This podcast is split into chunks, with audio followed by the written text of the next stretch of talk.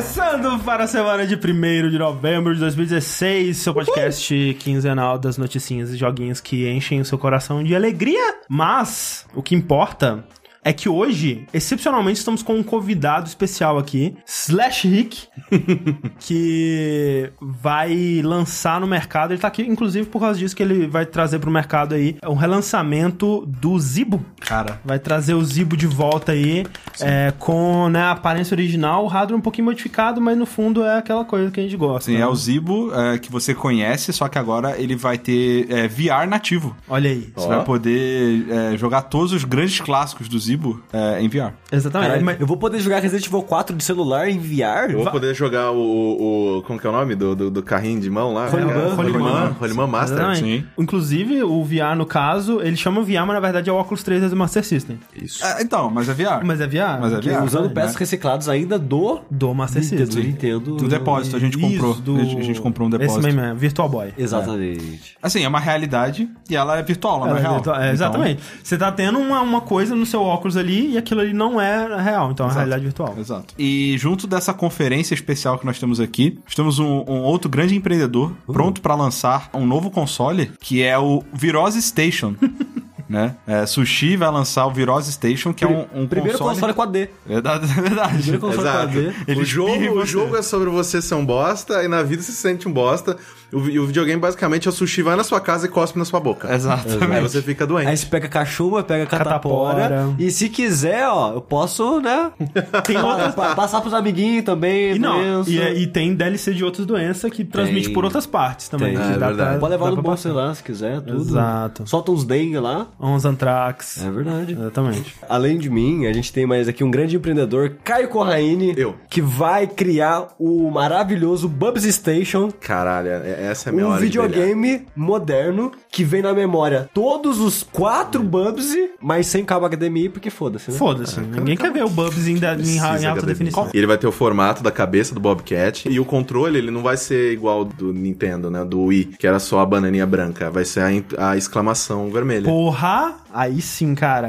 E vem com a camiseta branca com a exclamação vermelha pra você vestir e sentir vibrações no- Exatamente. no- dos mamilos. Caralho, velho, eu vou ficar muito rico finalmente. E finalizando aqui o nosso quarteto de empreendedores, pessoas que estão aqui na vida só para vencer, são os amigos pessoais de Dória. Nós temos aqui nosso querido André Campos, que ele vai aprimorar a nossa experiência de VR. Porque afinal de contas você já enxerga em VR, tem aquele negócio da, da Ubisoft que você já cheira em VR, e o André vai preparar, em, em homenagem a uma coisa que ele gosta muito, uma dentadura em VR. Caralho, dentadura VR.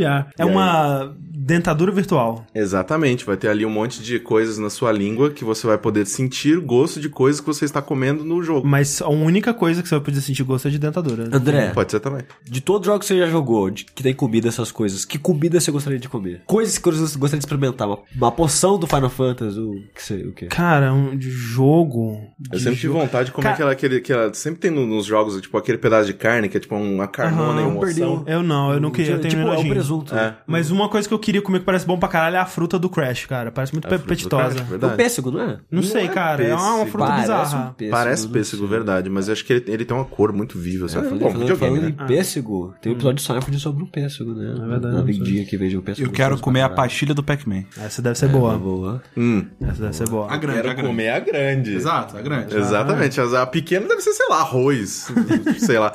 A grande, meu amigo. A pequena é tic-tac. A grande. É verdade. Mas é isso aí. Eu vou lançar esse produto aí. Mas enquanto a gente não lança os nossos novos produtos, é, vamos falar do, dos joguinhos, né, gente? Porque Meu Deus. esse como tem podcast é isso aí. É, Esse, esse tem joguinho pra caralho. Tem joguinho pra caralho e vale dizer sempre, né, que se você está escutando a versão editada em áudio desse podcast, ele é gravado ao vivo toda quinzena no nosso canal do YouTube, youtube.com.br jogabilidade. Você pode ir lá é, no nosso canal, assinar, é, clicar no sininho pra ser avisado. Não sei como é que funciona isso aí, mas as pessoas falam Tem, tem, agora. é. sim, você sim. Funciona você tão clica na bem. engrenagem e tem uma, uma, uma funçãozinha sempre. ali. É. É. Porque às vezes ele notifica. Se você entrar muito no canal, ele notifica às vezes. É, ele te manda Aí- e-mail e tal. É, se você marcar Castro isso. Arnold disse, a torta do Undertale. Puta, pode crer, cara, parece boa pra caralho. O, o macarrão do Undertale. Se você não marcar esse caralho, você vai receber notificação e e-mail todas as vezes que sai vídeo, começar streaming, o que seja. Exatamente. Funciona tão bem isso que faz, sei lá, um mês, dois meses, que eu recebo duas notificações por vídeo. Tá, tá maravilha. Tá ótimo. Então é isso aí. Lembrando sempre que quando você participa do Vértice ao vivo, você pode interagir com a gente aqui no chat e você pega os momentos de bad antes do podcast começar, essas coisas todas que você perde normalmente. Mas, vamos ao que importa, porque eu quero saber que jogo bizarro que é esse que o Sushi tá jogando aí na vida dele. Eu vou fazer né, algo especial e vou falar de dois jogos hoje, porque eu fui surpreendido positivamente por dois jogos que eu esperava que eu não ia gostar de nenhum dos dois. Que um deles é o World of Final Fantasy. Olha só. O conhecido como Pokémon dois pontos Final Fantasy. Eu não sei nada sobre esse jogo. Eu quero te- descobrir, é, tentar falar o que, sobre o que é esse jogo. Vai. Você é dois meninos, parece do Kingdom Hearts, os meninos. Uhum. E aí os meninos, eles capturam personagens de Final Fantasy clássico e tipo, luta tipo Persona. Mais, mais ou menos. É, praticamente isso. É, é assim, eu- o jogo ele tem, né, captura de monstros, evolução de monstros e tudo isso tá na cabeça das pessoas como Pokémon. Sim. Pokémon popularizou essa porra. Então, sempre que eu vou falar dos monstrinhos, eu não vou falar Mirage, que é o jogo chama de Mirage, né, os monstrinhos. Não vou falar monstrinho, vou falar Pokémon. Pokémon. Porque é o jeito que as pessoas entendem. Pokémon. E quando eu for fazer comparações de mecânicas de evolução, porque ele tem uma mecânica até... É simples se você tá jogando mais complexo eu for explicar, que tem muitas camadas. Eu vou falar só usar exemplo com Pokémons. E isso que o André falou, né, do que ele acha do jogo era basicamente isso, né? Você joga com um menino e uma menina, são dois irmãos gêmeos, que tem 15 anos e a menina é sexualizada, apesar de ter 15 anos, porque foda-se Japão. Japão é isso aí. E o jogo. É engraçado que você comentou, esses personagens parecem de Kingdom Hearts. Aham. Mas o mundo que o jogo começa, que os, que os personagens vivem, é um mundo diferente do que o jogo acontece. O jogo acontece entra num portal maluco e você vai pro mundo do jogo, Grim- Grimoire. Nesse mundo, tudo é tibi. Aquele baixinho, cabeçudão. Lembra até personagem de, sabe, de, da- das, dos jogos antigos Super Nintendo mesmo. que eles eram um pouco mais tibi. Sim, sim. Você pode ficar mudando, né, a sua forma, Sim. forma normal, a forma Tibi, e eu achei genial a maneira com que eles implementam isso na jogabilidade. Sim. Você vira grande nos lugares, as pessoas ficam olhando assim, que porra é essa? É que você, como. Você na sua forma normal, que é gigante, que eles falam, é, você fica gigante pro mundo deles. E se você ficar tibi, que é uma pessoa normal pra eles, né? Você fica tibi fofinho. É, tipo E caralho. É, só que Funko é feio, né? Mas Fica ó, feio eu, não, eu não sei vocês, cara, mas eu acho muito bonitinho, cara, tudo bonitinho. nesse jogo, cara. Então, Os o, o, o redesign aqui, assim, a- o lance do World of Final Fantasy é que ele é um fanservice do começo ao fim, cara. Sim. Você encontra praticamente um, um- pelo menos um personagem de cada Final Fantasy principal. A maneira que você encontra esse personagem no jogo tá sempre relacionada a como ele era no jogo original. Por exemplo, a Ferris, que é uma pirata do Final Fantasy V. Quando você encontra ela no Final Fantasy V, você tá tentando roubar o barco dela para ir pra uma cidade específica. E quando você, tipo, pega no manche, ela aparece e né, rola a história. Nesse jogo é a mesma coisa. Você tá, tipo, nossa, a gente precisa de um barco pra tal lugar. Ah, tem um barco dos piratas ali, vamos tentar roubar o barco deles. Quando você pega no manche, ela aparece. Então, a maneira que os personagens aparecem são sempre relacionados à maneira que eles apareciam nos jogos originais. E tem um pouquinho da história semelhante. E se você conhece a história, você vê, caralho, cara, eles estão fazendo referência àquela história, àquele personagem. Só que misturando com outros personagens. Porque, tipo, a Ferris, cinco minutos depois, chama Quistis do Final Fantasy VIII. Porque é a brother dela, sabe? Então, ela faz essa mistureba muito louco dos personagens de todos os mundos. O Cloud e o Squall, eles são amigos? Eu não encontrei nenhum dos dois ainda. Mas os dois estão no jogo. Eles provavelmente estão cortando os pulsos juntos. Sim. Você vê, É. se, você vê se o jogo chipa. É, já, É, é um bom chip, cara. E já que eu tô falando, né, dos personagens que aparecem, basicamente todo NPC importante que você encontrar, ele vai ter alguma relação com algum Final Fantasy, ele vai ser personagem de algum Final Fantasy. E os mais importantes, eles viram summons. Porque esse jogo, é, assim como o Final Fantasy é clássico, né, você pode né, invocar, é, dar a CG legal e dar o ataque e acaba, e é isso. Então os summons desse jogo são personagens do Final Fantasy, até o momento eu tenho o Sephiroth, que é bônus de pré-order. É muito engraçadinho ver o vídeo dele, cara. Porque você vê o Sephiroth, aquele adolescente emo de 15 anos, só que tibizinho, fofinho, chamando um meteoro pra destruir o mundo, sabe? É muito legal. E- Caraca, Sushi, eu acho muito estranho você gostar desse estilo. é muito É, fofinho, cara. Mas, é- mas o sushi, ele tem uma coisa É, com coisa dicotomia, fofinha. né? É, É. Ele, ele, é, ele é uma pessoa que você não Que por um lado tem- ele culta, cultua o demônio É. e por outro ele gosta de Nishijou. Nishijou, é, exatamente. Ele É acha muito tipo, legal ele- isso. Mas, mas no, quando saiu o trailer da E3, eu falei que eu tava achando fofinho a arte do jogo e tinha ficado empolgado. Não mude, Sushi. Não mude, né? Falando em coisas assim, e repetir coisas das outras séries. Todas as cidades que você encontra ao longo do jogo são cidades dos jogos anteriores. Aham. A primeira cidade é a é a cidade do Final Fantasy 1, olha só que coisa. E a música que toca é a música do jogo, remixada, né, atualizada. E cara, quando eu tava no, no porto que você encontra a, a Ferris, que é a música do, do- da caverna que você encontra o barco dela no Final Fantasy V, cara, a nostalgia veio e tipo, só faltava chorar. cara, esse jogo é muito isso, sabe? Se você gosta muito de Final Fantasy, você acompanhou a série, você é fanboy, putinha de Final Fantasy que nem eu, você tem que jogar essa porra, porque, tipo, você vai ficar muito feliz com todas essas referências e coisinhas que aparecer. E o jogo é muito divertido acima disso. E e isso que me surpreendeu, porque eu tava animado pra jogar esse jogo, porque eu sou putinha de Final Fantasy, mas eu já fui assim, não vou gostar, né? Vou jogar ali uma horinha, umas 5 horas ser meio bosta. e, e vou, eu vou parar. É. 60 horas depois. E porque eu pensei que não seria divertido, porque vamos pegar como referência jogos de criatura, capturar e evoluir que, eu- que eu tenho recente. Nokuni Digimon. Digimon. É. E Digimon vai se fuder. É o mais filho da puta que um jogo pode ser pra esse esquema de farmar. Porque é farming o jogo, basicamente. Mas no Final Fantasy, como é que funciona isso? Você, todos os inimigos que você encontra ao longo do jogo, você pode capturar, assim como no Pokémon. Ah, tá, pera aí. Então, calma aí. Os, os pokémons desse jogo não são os personagens de Final Fantasy. Não, eles são Ok. seus summons. Entendi. São os inimigos. É, os Pokémon são os inimigos. Você Entendi. joga uma Pokébola, para- quase literalmente, você joga uma parada redonda neles Entendi. e você captura eles. Entendi. Eu, eu achava que a sua party seria tipo, ah, minha party é o Cloud, a Yuna, Não. os, Não. os Sephiroth. Não, Ah. E- esses são seus summons. Entendi. É, Que, que é interessante, porque você pode trocar seus pokémons e continuar usando os summons, né? Verdade. Mas ó, mas os summons clássicos como Shiva e Ifrit são monstros pokémons agora. E você pode usar eles na sua Hum. Inverteu, party. inverteu. O que é muito foda, porque agora eu posso ter o Ifrit e a Shiva sempre comigo. Não é mais chamar ele por 5 segundos. E o Ifrit sumona o Cloud. Tipo isso. É, é um jogo russo, né? É tipo Não, isso. é, e o, a- a- pelo menos na parte que eu vi, o que eu assisti o Quick Look do Giant Bomb hoje e tal, pra poder também aju- é, comentar algumas coisas, pra fazer umas perguntas Sushi. O Ifrit, se não me engano, era, tava, tipo, filhotinho. Ele é, não, o Behemoth tava, tava Sim, filhotinho. o Behemoth, que é um né, inimigo clássico da série, ele é um bebê. O primeiro que você encontra é o Baby Behemoth. Porque assim. Baby Behemoth. É Baby Behemoth, é Gostei, tudo junto. gostei, Behemoth. gostei. E ele é muito fofinho, cara. Ele é muito fofinho, vai se fuder. Até o próprio Behemoth, ele tá, tá mais tibizinho, né? Ele tá mais fofinho. Mas né, daqui a pouco eu vou explicar por que que tem o... Tem os dois, né? Porque assim, tem os monstros e você vai encontrar eles e capturar. Uma coisa que eu já acho melhor que Pokémon, por exemplo. Pra você capturar os monstros, não é deixar com pouca vida e jogar Pokébola. Você tem que fazer coisas específicas que cada monstro precisa de uma coisa específica. Só que, felizmente, você não precisa descobrir isso na mão. O jogo, a magia Libra, ou Sense, ou o que seja, depende do ponto que você para de jogar Final Fantasy, é uma das coisas mais importantes desse jogo, porque você precisa saber das fraquezas dos inimigos, que é muito importante igual em Pokémon, e quando você usa isso, o jogo te explica, ah, você precisa fazer isso para ele ficar no estágio que você pode jogar a Pokébola nele. Então, ou, sei lá, um- uns exemplos assim, você pode usar Silence, você pode Sim, usar é, Blind. qualquer, qualquer status negativo conta. Tem, tem inimi- é, e todo inimigo só tem uma condição. Tipo, ah, pra você capturar esse Goblin, você precisa deixar ele com blind, aí ativa o modo pra você jogar a Pokébola nele. Sim. Mas não é 100% de certeza que você vai pegar. Não. Sushi, deixa eu te fazer uma pergunta muito importante nesse momento. Sim. Eu tô vendo o vídeo aqui do jogo.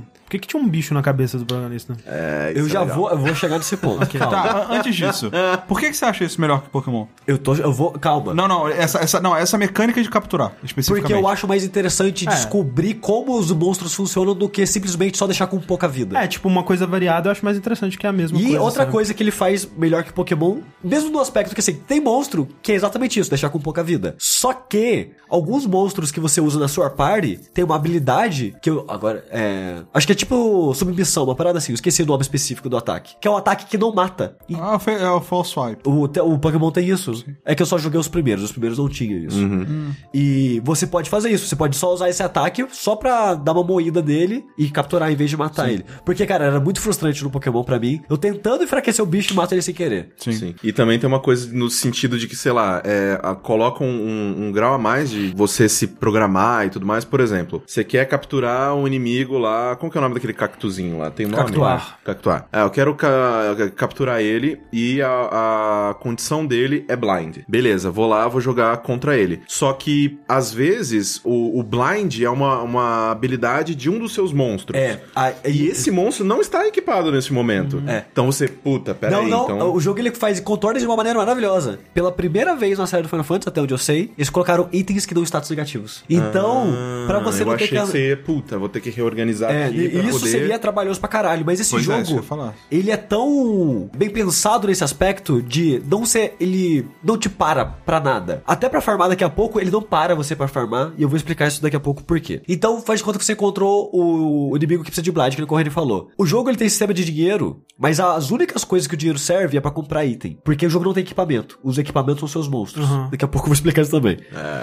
Então, o que você faz com seu dinheiro? Só comprar item. Então, os itens são mais importantes agora. Eles são mais caros e acabam sendo mais importantes. Então, você tem um item que dá todos os status, que cura todos os status. Tem itens, vários itens que estão ataques elementais. Porque não é sempre que você vai ter um, um monstro que tem ataque de fogo ou gelo. E você, às vezes, precisa desse item pra capturar aquele outro. Uhum. Então, você tem que dar, eu pelo menos, eu sempre ando com a mochila com um pouco de tudo. Que, porque vai que? Tá ok. Tem seus monstrinhos lá. Eu gostei bastante da maneira como funciona pra capturar eles. A evolução dos monstros, dos pokémons desse jogo, é através de Sphere Grid, tipo Final Fantasy X. Isso aí. Então você vai ganhar É, isso eu level. achei bem legal. Ao conforme você vai ganhando level, você vai ganhando skill points. Com skills points, você vai comprando as habilidades dessa árvore, tipo Sphere Grid. E tem várias coisas nessa árvore de skill, né? Tem habilidades, é, aumentar atributo, tem aprender, sei lá, slow, fire, magias que a gente já conhece. E a evolução dos monstros também estão nesse Sphere Grid. Mas, eu, tem um detalhe muito interessante da- da- das evoluções dos monstros desse jogo, que eu acho uma das paradas, das melhores paradas que esse jogo fez em relação a esse, esse tipo de jogo de monstros e capturar. Voltando lá de novo, tem seus monstros pra capturar, você sabe os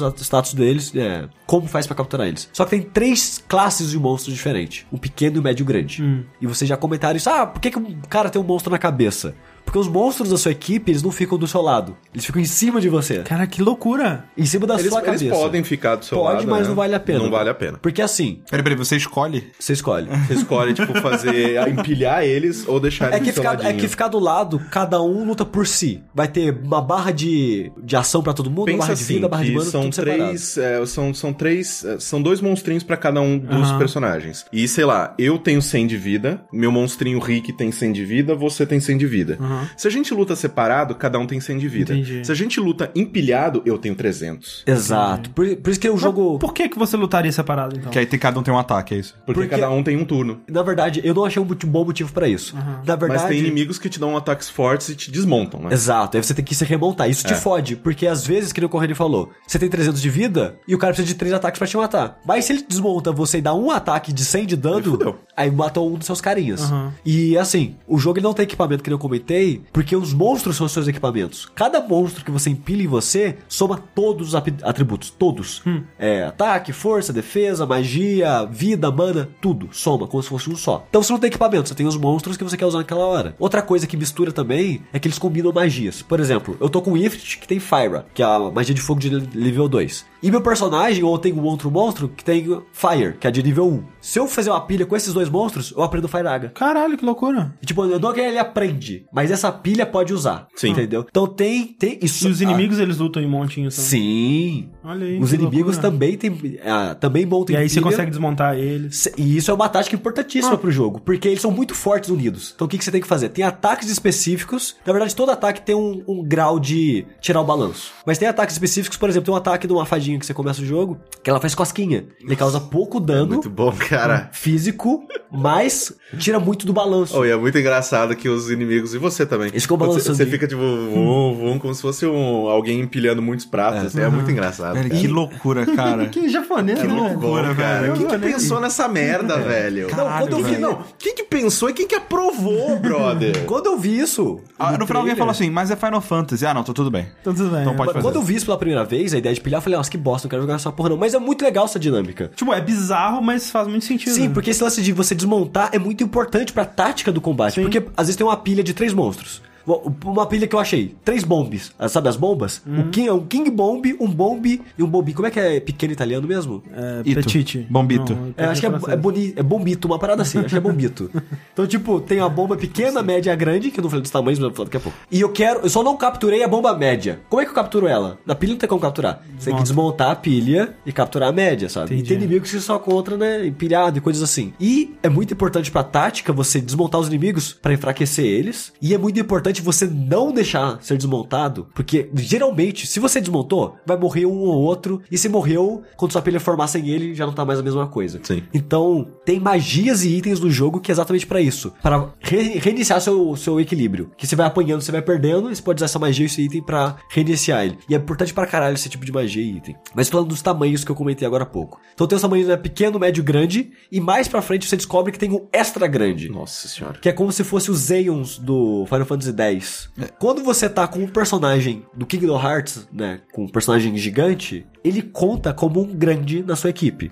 Então você vai equipar em cima dele um médio e um pequeno. Que são sempre esses três as pilhas. E você só pode ter duas pilhas, né? Uma em cada protagonista. Se seu protagonista tá no modo Chibi, ele conta como um médio. Então você pode equipar um monstro pequeno e um monstro grande. Ah, ele é médio. Achei que ele era, que ele era Não, ele é médio. petit E, também. por exemplo, eu tô a maior parte do jogo. Mas você não jogo- pode botar o monstro grande em cima do, do pequeno. Não. Então, se você é médio, você. Tem... Eu tô em cima do um grande. Tá, isso. Por exemplo, eu atualmente tô jogando com minhas duas pilhas. É a Shiva, a menininha e uma fadinha em cima da, da menininha. A outra pilha é o Ifrit, o protagonista, e uma outra fadinha em cima dela. Vai fazer ficar dando cosquinha. É, exatamente, a fadinha da cosquinha. Entendi. E esses tamanhos é, é é basicamente isso. Tipo, e é foda porque, faz de conta, você tem o é, Behemoth. Ele é médio. Você tá evoluindo ele, tá nível 20 e pouco, e você liberou o Behemoth. Só que o Behemoth é grande. Aí você, cara, eu não, eu não quero quebrar essa dinâmica. O que, que eu faço? Aí você tem que trocar de monstro, isso é muito foda. É muito ruim. Mas, você pode liberar a Sphere Grid do Behemoth, comprar os- as coisas do Behemoth e continuar com a forma de Baby Behemoth, usando as coisas do Behemoth. Entendi. Aí que tem uma parada interessante que faz de conta que você, nesse jogo, tem o Charmander. Aí ele vai ter o Charmeleon e o Charizard. Quando você vai pro menu de Sphere Grid dele, é meio que fosse uma plataforma e tem os três em cima dessa plataforma. Se você não conhece eles, ficam tipo umas sombras. Você não sabe daqueles monstros. Aí só aparece o que você tem e você sabe, ah, tem mais duas formas. Aí você né, só conhece o Charmander. Você tá comprando os pontos de skill do Charmander. Aí você vê lá no Sphere Grid dele que tem lá evolução, interrogação, interrogação, que você não sabe o que vira. E às vezes precisa de um item. Aí ele fala, precisa de um item, ele não avisa qual item que é. Geralmente isso é evolução de chefe, que você não captura o chefe, né? Você tem que derrotar ele, aí ele te dá um item, que aí permite alguém virar ele. Então fala, o Charmander precisa de level 15. Aí tá lá no Sphere Grid dele lá, tem um cubinho, fala evolução, level 15. Você não sabe o que vira, só sabe que precisa de level 15. Você chega lá e compra aquele, aquele cubinho do level 15. Aí acende o caminho pro Charmander. Só que você não evolui na hora. Entendi. Você pode escolher fazer ele virar o Charmander pra ele. O porque ele- Charmeleon. É o Charmeleon, pra ele ficar médio, por exemplo. Então, você pode ir e voltar pras formas que você quiser, quando você quiser. Isso eu acho muito melhor que a maneira que Pokémon funciona. E outra coisa foda, se você capturar um Charmeleon antes daquele Charmander chegar level 15, o que, que que acontece? Você abre as coisas lá? Você abre o caminho do Charmeleon mesmo sem chegar no level 15 Ah, legal. e acende ele na sua telinha lá. Então, faz de conta que eu peguei o Charmander, o Charmeleon e o Charizard, não joguei com nenhum dos três em momento algum do jogo. Assim que eu pegar qualquer um dos três, eu faço, posso fazer qualquer um dos três que cai entre as três formas. Entendi. Então, tipo, é interessante que, tipo, tem. Que nem, por exemplo, Pokémon é uma hum, progressão linear que, tipo, quanto mais forte, mais evoluído você fica, necessariamente melhor. Nesse, não necessariamente. Às vezes você quer Sim. um bicho pequeno porque É, ou vai que é fazer médio melhor. ou que é um grande. Ah. Tipo, tem habilidades que só o Charmander vai ter. Tipo, bafo de fogo mega foda. Tem isso de habilidades únicas pra cada tipo de monstro. Mas, de modo geral, quase todas as habilidades aquela forma pode usar. E tem outra coisa interessante. Nesse jogo, os seus monstros não ficam limitados à sua própria linha de evolução. Tem alguns monstros que saem da tabela dele pra uma outra. Como se o Charmander virasse o Bulbasauro. Entendi. Aí ele tem uma outra tela de várias raças que ele pode virar. E todas compartilham o mesmo level. E isso que eu acho muito foda, porque eu não preciso capturar um Charmander e capturar um Bulbasauro pra ter os dois fortes. Eu posso capturar só o Charmander, evoluir só ele, e só esse um monstro que eu evoluí, eu tenho Charmander, Charmeleon, Charizard, Bulbasauro, Ivysaur, Venusaur, todos no mesmo level, porque todos são um monstro só. Isso eu acho muito prático. Muito, muito, muito prático, cara. Ao contrário de Ninokuni. Ao contrário de Ninokuni que volta pro level 1, ao contrário de do Digimon que você tem que re- resetar seu monstro 15 vezes pra liberar uma forma, sabe? Sim, sim.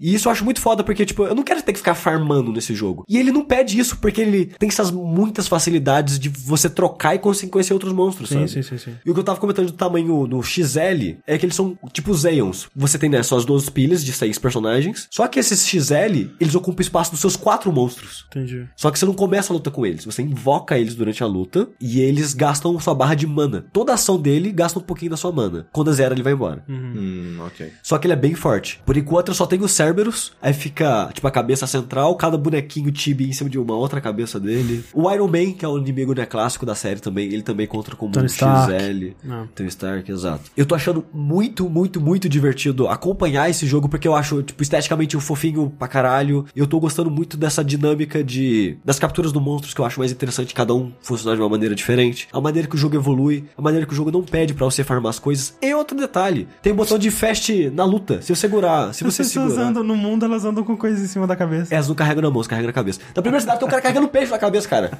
Eu quero um bonequinho daquele cara com peixe na cabeça. Mas você pode segurar o R1 e dar, tipo, é, acelera a luta como se fosse um emulador. Ah, que loucura. Tipo o Brave Fall lá. Tipo Breath of the Fall. Então, caso você Já por algum estamos motivo- vendo coisas do Bravely Default respingando nos ah. outros. Tipo, olha só, RPG não precisa ser chato. Caso você, por algum motivo, resolva é, decida grindar nesse jogo que não precisa de grinding, segura a porra desse botão que você vai rápido. Sim. E, tipo, tudo que ele faz é tudo muito prático, o jogo flui muito bem. Tipo, tu- cara, eu tô achando uma delícia esse jogo. Eu não, não esperava nem um pouco que eu fosse gostar dele, tipo, tô adorando ele, cara. Excelente. E é bizarro eles lançarem um jogo bom assim, tipo. Meses um, antes, Um mês é, um antes mês do, antes do, do, do, do 15. Final Fantasy, cara. É bizarro, cara. Muito, muito esquisito. Pra dar o hype, cara. É. Então, assim, ó. Galera, eu- garela. Garela. Se você gosta de Final Fantasy, cara, é obrigatório esse jogo. E se você não gosta de Final Fantasy, eu não sei se você vai gostar tanto assim. Porque eu acho que ele faz coisas boas, mas eu não tenho certeza, porque eu tô muito cego pelo, Entende pela nostalgia. pela nostalgia, assim. É, é assim, é, visualmente ele não tava me chamando muita atenção. E essa parte da nostalgia do Final Fantasy nem, nem me pega tanto, O assim. cara carregando um barril, Mas velho. é, exatamente, ó, só, coisas na cabeça me, me fisgou bastante, eu tenho que admitir. Né, O André ele gosta de botar coisas na cabeça. E a mecânica em si parece muito legal mesmo. Sim. É legal. Por exemplo, no jogo dele, ele tentou equilibrar uma cerveja na cabeça. É verdade. Ele tentou equilibrar Uma também caneca. uma caneca. Dire- É, direto ele coloca L na cabeça também. Coloca mesmo. Isso é verdade, gente.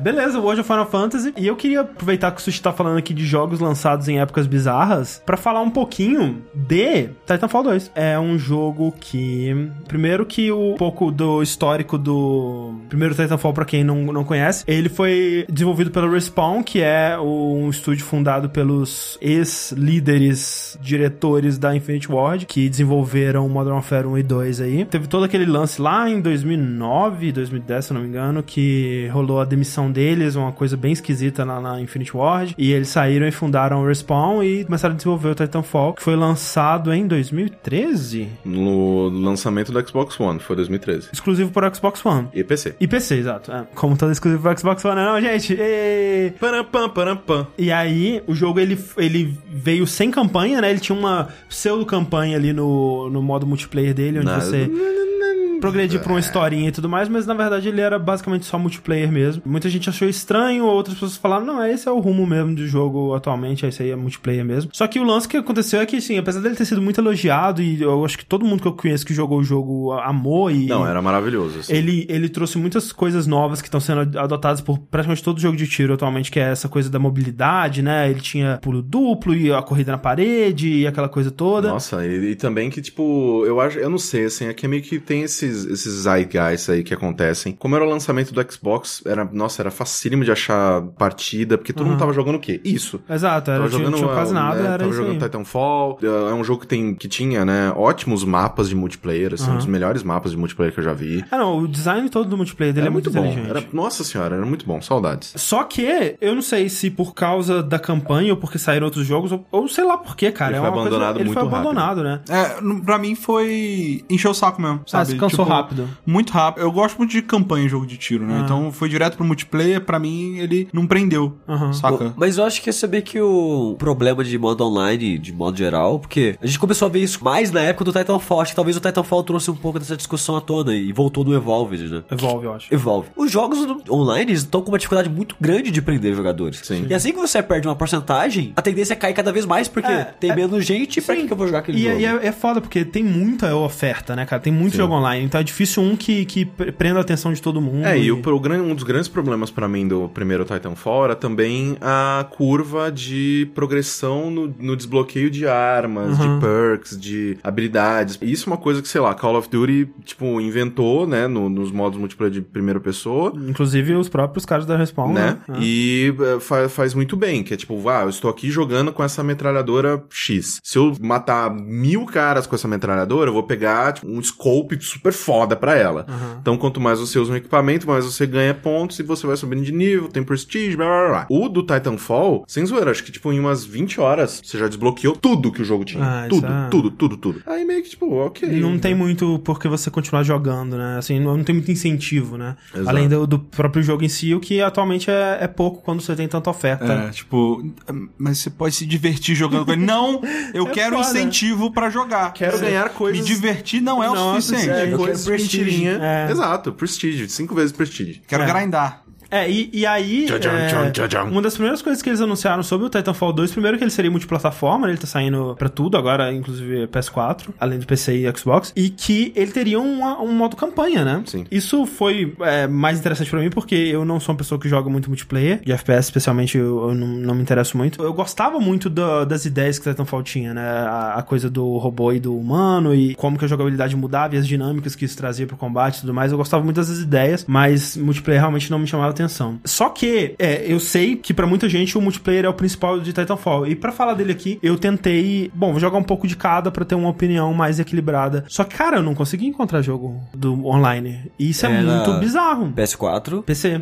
PC pós-lançamento. Pós-lançamento. É, assim, pode ser da região, mas assim, é, eu, eu Acho encontrava. o, o Heitor, né, o Heitor de Paula, né, do, do Overloader, ele tava falando que quando ele mudou o servidor dele pros Estados Unidos, ele tava achando mais. Pois é, porque o que ele faz assim, ele tenta encontrar gente na minha região, e aí Sim. ele nunca encontra, ele tipo, ah, encontrei um jogador e fica lá. E aí ele fala assim, ok, vou procurar fora da sua região. E ainda assim ele não acha. Talvez eu tenha que mudar alguma configuração lá realmente pra tentar. Colocar global. É, não sei se tem algo. Eu, eu realmente não mexi nisso. Eu tentei umas três vezes encontrar um jogo é, em momentos diferentes do dia, assim, e eu não, não achei nenhum, cara. Porque a EA achou que era uma boa ideia lançar Titanfall e Battlefield com uma semana de distância um do outro. Cara, e numa boa, sei, tipo, cara. e Call of Duty? É, tipo, exato, Call of Duty veio, que é semana que que, vem assim, agora. o- Não, é, tipo, a gente já tá baixando. Não, já tô o baixando 4 Call of multiplayer Duty. liberou essa semana. Também, é, o 4 né? já tá, já tá- Cara, então, ó, vamos lá. Primeiro, e aí, você é burra? Segundo, e aí? Ele, ela falou, ah, não, porque o público de Battlefield é muito diferente do de Titanfall. Sim, ela Ok. tem total razão. Só que o público de Titanfall é idêntico ao do Call of Duty.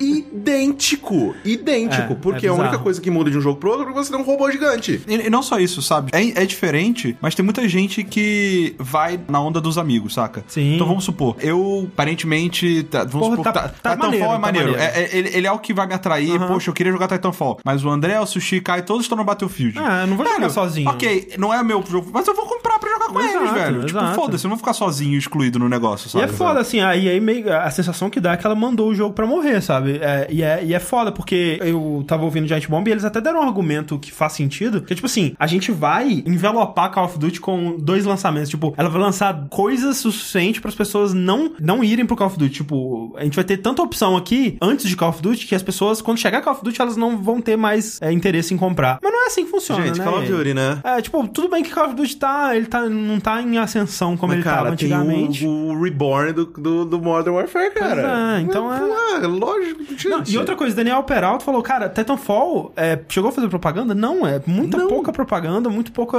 pessoa falando sobre Não, esse e jogo. saiu hoje, né, o- umas matérias, assim, tipo, da EA respondendo, falando que não, que nós é, nós é Titanfall, cara, o 3 já tá confirmado, é isso aí. Ah. Não, mas, tipo, não, mas, né? para, gente, não é assim que funciona. Se esse jogo sai em, sei lá, janeiro, fevereiro, Imagina. Tipo, não tem nada desse não tem tipo em nada, janeiro e fevereiro. na- nada. Por que as pessoas, tipo, aqui é adiasse pra lançar em janeiro e fevereiro do ano que vem. Que Não, o jogo tá pronto, tipo, Ah. continua trabalhando pra fazer coisa a Porra, mais, Pois sei é. lá. É bizarro, assim. Me lembra a Ubisoft lançando, é, sei lá, Prince of Persia e Beyond Good and Evil também, tipo, um mês de distância um do outro, sei lá. Os dois jogos, tipo, é, vão ter. me- Quer dizer, né? um- no caso, um dos jogos vai ter, obviamente, menos é, atenção do que. Se fosse uma empresa independente, assim, até entenderia, saca? Tipo, Sim. se adiar meses do lançamento, é, significa você não ter dinheiro pra pagar a equipe, Exato. você dispersar a equipe, de repente, você não tá tendo retorno daquele negócio. Então, assim, o jogo tá pronto, lança pra começar a ter retorno com essa porra. Sim. Mas é aí, né, velho? O que mais me deixa triste em toda a situação, o jogo é bom, cara. Voltando isso pro, pro que o Rick tava falando, é uma empresa EA que ela tá, tipo, ela tá analisando essas franquias dela de um jeito que, tipo, Titanfall esse ano, ela poderia fazer isso. Tipo, Titanfall nem precisava ser o jogo do fall dela, porque ela já tem tanta opção. Pô, ano que vem já vai ter o, o Battlefront 2, Sim. depois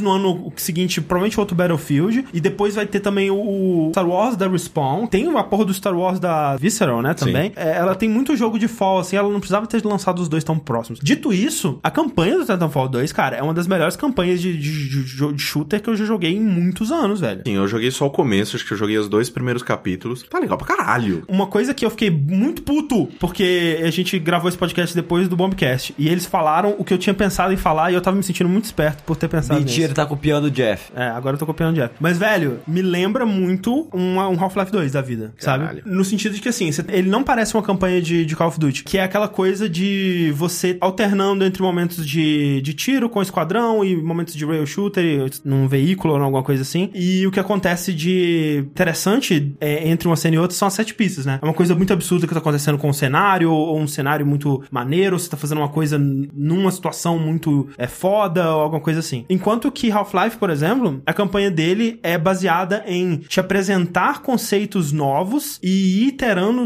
eh, nesses conceitos ao longo de uma, de uma missão, por exemplo. É parecido também com o que o Portal faz, por exemplo. Sim. Ele te apresenta o fluido de pular. E aí ele vai te mostrando o fluido de pular numa situação simples e ele vai modificando a- as situações em coisas cada vez mais absurdas, onde você vai explorando o conceito do fluido de pular até o, né, o máximo que ele puder levar. Isso não chama game design? Não, mas Bom game design. É, eu- É. o que me lembrou especificamente é, é o jeito que Half-Life e, e Portal fazem isso em campanhas de, de shooter, por exemplo. Porque eu não... É, é que eu, eu não, já deixando claro, eu não, não sou muito fã de FPS, então não jogo quase nenhum. Mas isso meio que. Os bons jogos já tem isso, sabe? Sim. Mas você acha que isso é algo que faltava nos FPS? de Em? FPS, Em nesse FPS, estilo. Desse estilo, eu acho que sim. Porque Tipo, o, no caso do Battlefield, né, que a gente vai falar um pouco mais depois e tal, Aham. o modo campanha dele é legal, só que é basicamente um beta para o multiplayer. Sim. Ele te ensina É, é. a jogar. É um tutorial, velho. É um É um tutorialzão. É um tutorialzão. Um tutorial, um tu- O, meu- o tutorial mais caro do mundo. É, um tutorial legal pra caralho, mas é um tutorial. Sim. Ele não tá, assim, ele tem uma historinha pra te contar, mas ele é ainda as mais... mecânicas do multiplayer de conquistar É, terreno. Exato. Não, é tutorial. É Ele tutorial. enfia É tutorial. tudo do multiplayer no, no single player. Do Titanfall, era uma coisa que, tipo, cara, você podia muito bem vender só isso, sabe? Sim. Tipo, ele é uma história interessante, com jogabilidade incrível. Vocês já zeraram? Você zerou? Quanto tempo de, de horas você já jogou? Já? Eu joguei umas 5 horas, dizem que tem umas 6 horas. Tá, então você já tá perto. Que ele é daqueles jogos é, mais caros, né? Mas bem que não, né? Não, O preço padrão preço- hoje, né? preço do Battlefield, 200 e... 200. 200 É reais. mais Ah, caro é. pra PC no Brasil, porque normalmente Exato. o jogo de PC é cento e pouco, né? Está 200 e pouco. É, é isso que eu tô pensando. Pra É, ele PC tá mesmo. 200, 200 no, no, no, no, no talo. Porque eu assim. compraria PC. E eu queria saber, só o single player vale a pena? Vale. Nossa, mas de longe. É? É uma Então das eu melhores campanhas de Então single eu vou player comprar. que eu joguei. Vou, deixa eu Bold comprar essa statement. merda. Deixa eu comprar essa merda. O- Perguntaram melhor que Doom, André? A campanha é, é melhor que Doom. Eu acho que talvez o combate de Doom seja mais legal, mas o, o que você faz na campanha de Titanfall não é só o combate, isso é que é o foda. Que nem, por exemplo, é, eu não quero dar o spoiler do que acontece na campanha de Titanfall, que é muito maneiro você descobrir por conta Mas, por própria. favor, não me fala. Mas, por exemplo, Nossa. começa com você na cidade, fugindo do- dos guardas, daí você vai pra uma parte de veículo, que as pessoas acham chato, eu acho foda pra caralho. Parei de jogar nessa bosta. Aí você vai pra essa parte do, do hovercraft e é aquela coisa do hovercraft, que ele vai te introduz o hovercraft, aí tem hovercraft fugindo do, do helicóptero, tem hovercraft fazendo rampa, tem hovercraft que você tem que parar e sair numa parte Aí você pra luta com o abrir, helicóptero. luta com o helicóptero. Então, tipo, Caraca, ele, ele é bom, vai... bom jogo, né, Bom pra mano? caralho, cara. Half-Life 2 é bom, hein, Ele cara? vai- Aí você tá, caralho, cara, acaba essa porra de overcraft. Aí acaba o overcraft aí, ai, carro, vai tomar no cu, vai de carro agora essa bosta.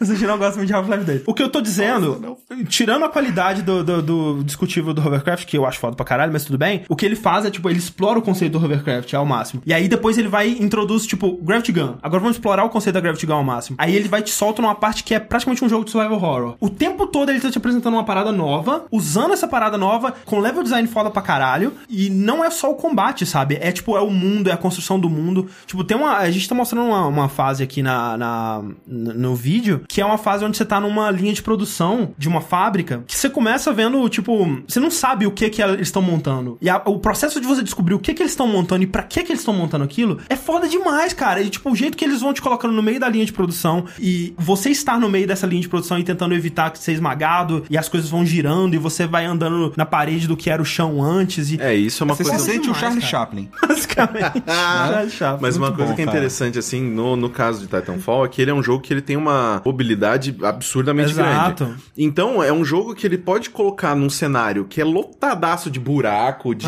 plataforma mais alta, né? Que, tipo, tá, se vira aí. Não, inclusive ele usa muito é, plataforma, tipo, Sim. desafios de plataforma. Tipo, como que você vai chegar daqui até lá? E aí tem um cenário, e às vezes você tem que modificar o cenário pra criar uma plataforma pra você. Ele é muito mais do que só situações de combate, né? que é o que eu tava esperando, na verdade, sabe? Que era, ah, vai ser interessante porque você tem um robozão e tudo mais, mas vai ser basicamente tiro e, tal. E não, cara, ele tem muita coisa além de tiro. E quando ele mistura isso com o fato de que você ainda tem um robô gigante e você vai usar esse robô gigante também pra resolver coisas e, e em situações diferentes onde você se separa dele, mas vocês continuam se con- conversando, né? Porque toda a história é que você é um piloto que tava indo pra uma missão, aí É, você. você ainda tava em treinamento para se tornar um piloto, né? Você era um soldado, é meio que duas patentes. Tem o soldado raso, que é o cara, ele sabe, né? Treinado pra tirar, matar, Vai lá pra morrer. E tem os pilotos. Que vão lá pra matar. Que, tipo, nós é piloto, velho. É. Aí o que acontece? Você você tá nesse, nesse combate, seu batalhão é destroçado, basicamente. Nossa. e aí você sobrevive e o seu almirante lá, ele tá num, num titã assim, ele tá morrendo, e ele vai e passa o controle do titã dele pra você. E aí você tem que. Você começa a desenvolver uma, uma relação com esse robô aí. E aí ele tem uma inteligência artificial e você fica conversando com ele. E em vários momentos você tem é, opções de escolher o que você vai dizer. Sim. Que, tipo, eu, eu acho que não muda em nada, mas, né, é, uma foi- interação. muda, cara, é, muda na é o sua jeito que cabeça, você trata entendeu? o robô e tal. O robô will remember that. Eu tô gostando pra caralho. Essa campanha poderia ser um jogo só, mas tem elementos dessa campanha que poderiam ser um jogo só. Tem coisas que ele introduz e ele usa por tipo uma hora, uma hora e meia, que daria pra fazer um jogo inteiro baseado nessa mecânica. E ele nunca mais usa essa mecânica depois. Eu só tô triste porque eu não consigo jogar multiplayer. Vamos, vamos ver se a gente consegue vender jogos suficientes com esse review que você fez agora pra popular o, o Aí multiplayer. a gente faz, tipo, um 4v4 e fechou. É, Já é, tem é. três aqui em casa. Eu tenho que dizer, assim, eu, eu tô jogando o Battlefield 1 e o Titanfall, agora que eu tenho uma 1060. 1060. 1060. Cara, eu vou jogar console, não. Console é console. Dirty, play, dirty Mas olha só, mas é especificamente porque é, é FPS, né, cara? E FPS não tem condição, não, velho. Mouse e teclado não tem como comparar. Competir, é. E no caso, assim, e aí, é, falando sério, eu ouvi dizer que no console as paradas multiplayer tá mais de boa. É, eu acredito que sim, provavelmente vendeu Vende mais. muito mais, É, sim. né? E eu acho que isso é melhor é guardar pra o próximo jogo, mas eu queria dizer que essa parada de 60 FPS e gráfico bonito, Legal, né? cara, não sei não, velho. Eu ia falar que não. Eu ia falar que não faz tanta diferença assim, Nossa, mas eu diminuo a qualidade do, do- gráfico só pra ter 60. Não, não, e disso que eu tô falando, eu tô jogando essas porra tudo no máximo. E não faz tanta diferença. Eu joguei o Battlefield 1 no, no PC com tudo no máximo e no console, mesma coisa. Mas, qual que é esse joguinho aí, Rick, que você tá jogando? Battlefield 1. Primeiro Battlefield. Primeiro Battlefield. Battlefield 1, cara, é um jogo que eu tava bem animado, principalmente por causa dos trailers e hype que rolou. Legal, né? Mudar o- a temática. Exato, a época Eu tava com saudade de guerra, guerra mais... mais antiga. Eu É. também, eu também. Acharam da, da hora. Que você não tem double jump, Pois é, que não tem jetpack. não tem jetpack, Eu, eu fiquei, eu fiquei animado, parede. especialmente porque, tipo, teve uma época que era só a Segunda Guerra, e aí agora, depois do Call of Duty, basicamente virou tudo guerra moderna ou guerra futurística. E eles voltarem, é legal por, pra dar um ar fresco a isso, e especialmente voltarem pra Primeira Mas, Guerra, exato, uma que, guerra é, que não foi explorada, que não é né? muito explorada. Exato. exato. Ah, Obviamente que com muita liberdade Sim. poética Sim, e tal. sim. Porque, tipo, cara, tem muita tecnologia que eles usam nesse jogo, tipo. Ah, não, a sua pistolinha tem uns, uns raios em laser, assim, umas coisinhas que não, não tem, cara, não tem. É, eu não sei, não sei, talvez... Eu não sei, não, tem cara. muita É. coisa ali que não tinha ainda. Não, mas é, não sei. Tem, tem algum, deve ter algum desses vídeos do cara especial, um historiador sempre tem, é. especialista. Mas lógico que Sempre tem. tem. Que o Sushi adora esses vídeos. Mas é mais de área medieval, né? Que, quem se Não, mas, mas tem, Arma? mas tem historiador é, analisando as paradas de Battlefield. Tem, na época do trailer já É, tinha na área do trailer já vídeo, tinha, verdade. é. E aí eu comecei a jogar o single player, que é, na verdade, é- foi o que mais me empolgou, eu diria. Se fosse só multiplayer, eu acho que eu não compraria. Sim, é, eu também. Eu acho que sim também. Por exemplo, esse é o primeiro Battlefield que eu jogo desde o Três? 2142. Nossa Mas eu pulei esse. É, foi o último que eu joguei. É, foi 2142. Eu não joguei Battlefield 3, não joguei o 4, não joguei É, acho que eu Hardline. joguei Era em o- com Bad Company dois. 2140. Era no futuro mesmo? É, Sim. Futura. É um bem merda, né, inclusive. Peraí, os 2142 é antes do 2? Não, depois. Depois, então, ok. Foi o último que eu joguei. Porque assim, o multiplayer do Battlefield ele é, ele é fantástico, ele é muito foda, ele é muito legal. Mais linda do universo, cara. Mas ele é a mesma coisa desde Battlefield 2.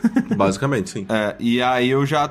Não, tá, tô de boa. É, é, sabe, tipo, dá preguiça, assim. Quando você fala assim, vamos jogar Battlefield 2, eu falei, vamos. Mas aí eu penso, porra, mas aí vai nascer, aí vai todo mundo correr pra pegar o avião. Aí você vai morrer, E aí que o avião vai. O cara que vai pegar não sabe pilotar, ele já, já cai ali na mesma hora, você tem que ficar esperando respawn. Não, não- E não aí tem você mais fala, foda-se, eu vou, vou a pé. Aí você morre pro tanque, É, aí você fica tanque, triste. Porra, ficar- o tanque, filha da puta, me Longe matando. Aí você consegue pegar o tanque e fala assim, agora eu vou fuder. Aí você morre muito rápido Muito no tanque. rápido. O tanque não Porque dura. na sua mão é uma merda, Não, né? você encontra um tanque, é uma coisa in- inderrotável, indestrutível. Você tá no tanque, é um tiro. É um tiro, cara velho. um tiro de Tipo, pistola, morreu. com o tanque. Você Então, é, tipo, não tem mais nada disso. sabe? Ah, cara, eu fico Você com não muita encontra preguiça, mais cara. tanque, você não espera Não, não, mas você pega o tanque. Você pega, mas você escolhe dentro da base. Sim, o que eu acho Você meio sai paia. de tanque. É, eu acho meio paia. Aí todo mundo tem tanque. Não, Não, tem um não, número, tem um número X limitado. de tanque. É. É, dá no mesmo. Você só não encontra no mundo que é pior. Exato. Tipo, você não decola o avião, você já começa no ar. O que eu acho paia. Ah, é. É, tipo você o, que rolava no, Star Wars. É, é porque eu joguei muito Battlefield 2, eu sei- toda a comparação que eu faço é com 2, tá ligado? É foda. É, o que eu mais Que- joguei foi o 3. No 2 era muito maneiro, cara. Você começava no porta-aviões, aí você. Sim. Assim, tinha essa parte merda, você ficar esperando a respawn. Trin- trin- 30 nego jogando e tem lá 10 esperando, né? No, no, no, esperando respawn daquela porra. Aí quando nasce, você fica spamando no E, quem tem um ping menor entra primeiro. É, agora tem umas coisas legais, assim, pra dar uma agilidade maior, que, por exemplo, você pode spawnar direto em alguém que tá no- já no, no mapa. Você pode spawnar, Ah, isso tem spawnar no- num desde esquadrão. o dois já tinha. Tem? Ah, É. bom. No líder do esquadrão, né? É, é isso. Não, você pode spawnar em qualquer um do do esquadrão. Ah, é, mas tá. não é em qualquer pessoa, não. É em uma Não, pessoa em qualquer específica. um do seu esquadrão. Do seu então, esquadrão, então, exato. são aqueles cinco verdinhos. Ah, legal. Antigamente é. era só no líder. Não, em todo mundo. Ah, interessante. Tipo, tanto que tem, sei lá, assim, tá- o esquadrão tem quatro ou cinco pessoas. Geralmente, quando você quer jogar de verdade, tipo, vai dois pra um lado, três pro outro, tipo, pra poder, né, ter esse negócio. Rapidinho, é, comentário ali. Talvez o Rick não aprendeu a jogar ainda, jogar mais, mano. Só que eu compartilho do Rick, com essa, dessa opinião do Rick, que poucos jogos FPS multiplayer que eu tentei jogar, aconteceu essa mesma coisa. A impressão é que não importa o quão bem eu achava que eu tava indo, sempre tava indo muito merda, sabe? A mesma coisa do tanque. Eu tenho essa mesma sensação em qualquer jogo multiplayer que tem, tipo, um- uma roupa especial, Não. uma coisa especial. Então, já que a gente tá falando muito Não, mas assim, rapidinho. Não, não, pera aí, rapidinho, rapidinho. E o cara falou, ah, joga mais pra ficar bom. O negócio é que, se é ruim, se eu não tô me sentindo bem fazendo aquilo, É. se eu tô me sentindo rebaixado, pra que que eu vou continuar jogando? O lance é o seguinte, eu joguei umas 4, 5 partidas do Battlefield 1, né, em multiplayer, e eu, assim, fui bem, assim, relativamente, eu fiquei entre os 5 primeiros em todas. Ok, entre 32 pessoas de cada lado, tá ok. Não me diverti, cara. É. Eu não acho legal. Sim, sim. E, e nessa parada, velho, vamos, vamos dar aquela carteirada agora, né? velho, eu jogo desde o 1942. Exato, eu também, Já, velho. velho, já joguei campanha extra do Battlefield 2, onde você juntava com as pessoas chamada Guerra pelo Mundo, que era uma campanha totalmente é, é, é, roleplay que você jogava. Eu era líder de, de, de divisão. Já jogamos Project Reality, cara. Eu jogava, velho, eu jogava Project Reality pra caralho, velho. Eu, é joga, eu joguei Battlefield. Vietnã, cara. Velho. Esses Battlefield aí que, não- que você consegue to- controlar o tanque sozinho, mano. Project Help precisava de pelo menos três pessoas pra você começar a andar com o tanque. Isso tá, velho, por favor, né? Vamos lá. É, mas, exato, mas é a parada que o, que o André meio que falou, assim, não é muito a respeito de dificuldades. A gente tava exagerando aqui um pouco, mas é muito da, da preguiça, cara. É, é, sabe? Tipo, no final da partida eu falava, cara, tá bom, acaba, cara. Tipo, nossa senhora, não aguento mais não, chega. Pois é. Eu acho que isso muda muito se você tiver um grupo de amigos jogando Talvez, juntos. talvez. Acho que essa é a, É que- é a pegada do é que negócio. depende muito, assim, por exemplo, eu jogo Battlefield sozinho e eu me divirto pra caralho, assim, porque o senso de cooperatividade dele, quando você joga um, o multiplayer de Call of Duty, é você e você. Ah, o time está se jogando, o time tá querendo que você se foda. Todo mundo vai querer comandar, vai querer roubar teu kill. Cara, se ele tiver oportunidade, ele vai te fuder pra ganhar mais frag. Então, tipo, é, o, o multiplayer de jogos assim é você e você. Quero provar que eu tenho o pênis digital maior nesse jogo, vou jogar aqui e tal.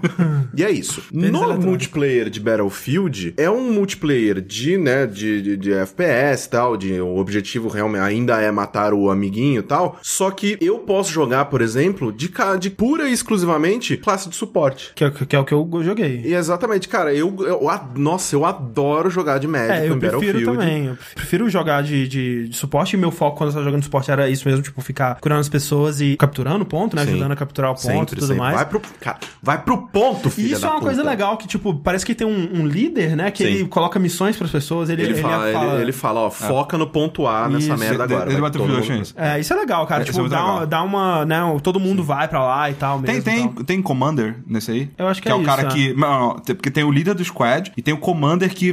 É o general. dá- que dá a ordem pra O general- os líderes. Não, os líderes de squad. Ah, Sim, não. é o general do jogo. Puta, tem um de cada lado, Isso. inclusive aquele cara que a tela de jogo dele é totalmente diferente da Exato. Exato. Que ele vê o mapa de cima, Porra, isso ele vê legal. o pontinho de quase de todos os inimigos e ele vai falando, ó, vai aqui, vai aqui, Porra, vai aqui. E era, legal, e era legal que, não sei se nesse, mas no 2, você tinha VoIP separado pros dois. Por exemplo, o Commander, ele tinha um VoIP que ele falava só com os líderes de squad. Legal. e os líderes de squad, ele tinha um VoIP pra falar com o Commander e com os subordinados Que dele. loucura. Tá É ligado? legal isso. E aí tinha a parada da artilharia, que como que era? Tinha um cooldown da artilharia, aí o líder de squad ia lá com binóculos, pedia ajuda da artilharia, e o Commander falava, posso mandar artilharia Aham. aqui, tá ligado? Ele escolhia, assim. Então, tipo, É, tinha é uma bem hierarquia isso, ali assim. muito maneira. Tem assim. Isso é também, legal, é, de- sei lá, por exemplo, no mapa do Oriente Médio lá, tem o, o trem que fica passando é, pelo, pelo mapa e tal, tipo, com artilharia. No mapa da Alemanha ou da França tem aqueles Zeppelin gigantescos, que Sim, também é artilharia sim. do caralho. Sim. Tem esses, esses é, environments dos inimigos, ele controla aquilo e ele tem um poder de fogo absurdo, assim, tipo, meio rotativo durante o jogo. hora. É muito legal. É, então, assim, Battlefield é uma dinâmica onde, quando o multiplayer funciona, funciona bem pra caralho, velho. É muito, muito divertido mesmo. Só que eu tô com preguiça de interagir com, com pessoas online, cara. Entendi. Todo esse contexto era pra falar. E aí eu fui pro single player. Foi por isso que eu comprei o jogo. É, mais, assim, por isso. Mas eu provavelmente eu vou jogar porque, né, o cara tá, tá jogando. 200 e- reais, né, cara? né? Não, e Eita, é, com o que eu falei, com um amigo jogando junto, é, é mais divertido. Sim. To- Todo, jogo é mais Ah, divertido com amigo, merda, tá né? Quando ligado? tocar bosta na rua é mais divertido. Exato. Provavelmente só é divertido com amigos. Eu ia fazer uma, uma- uma piada de, que é do linha quente, não a pra cá.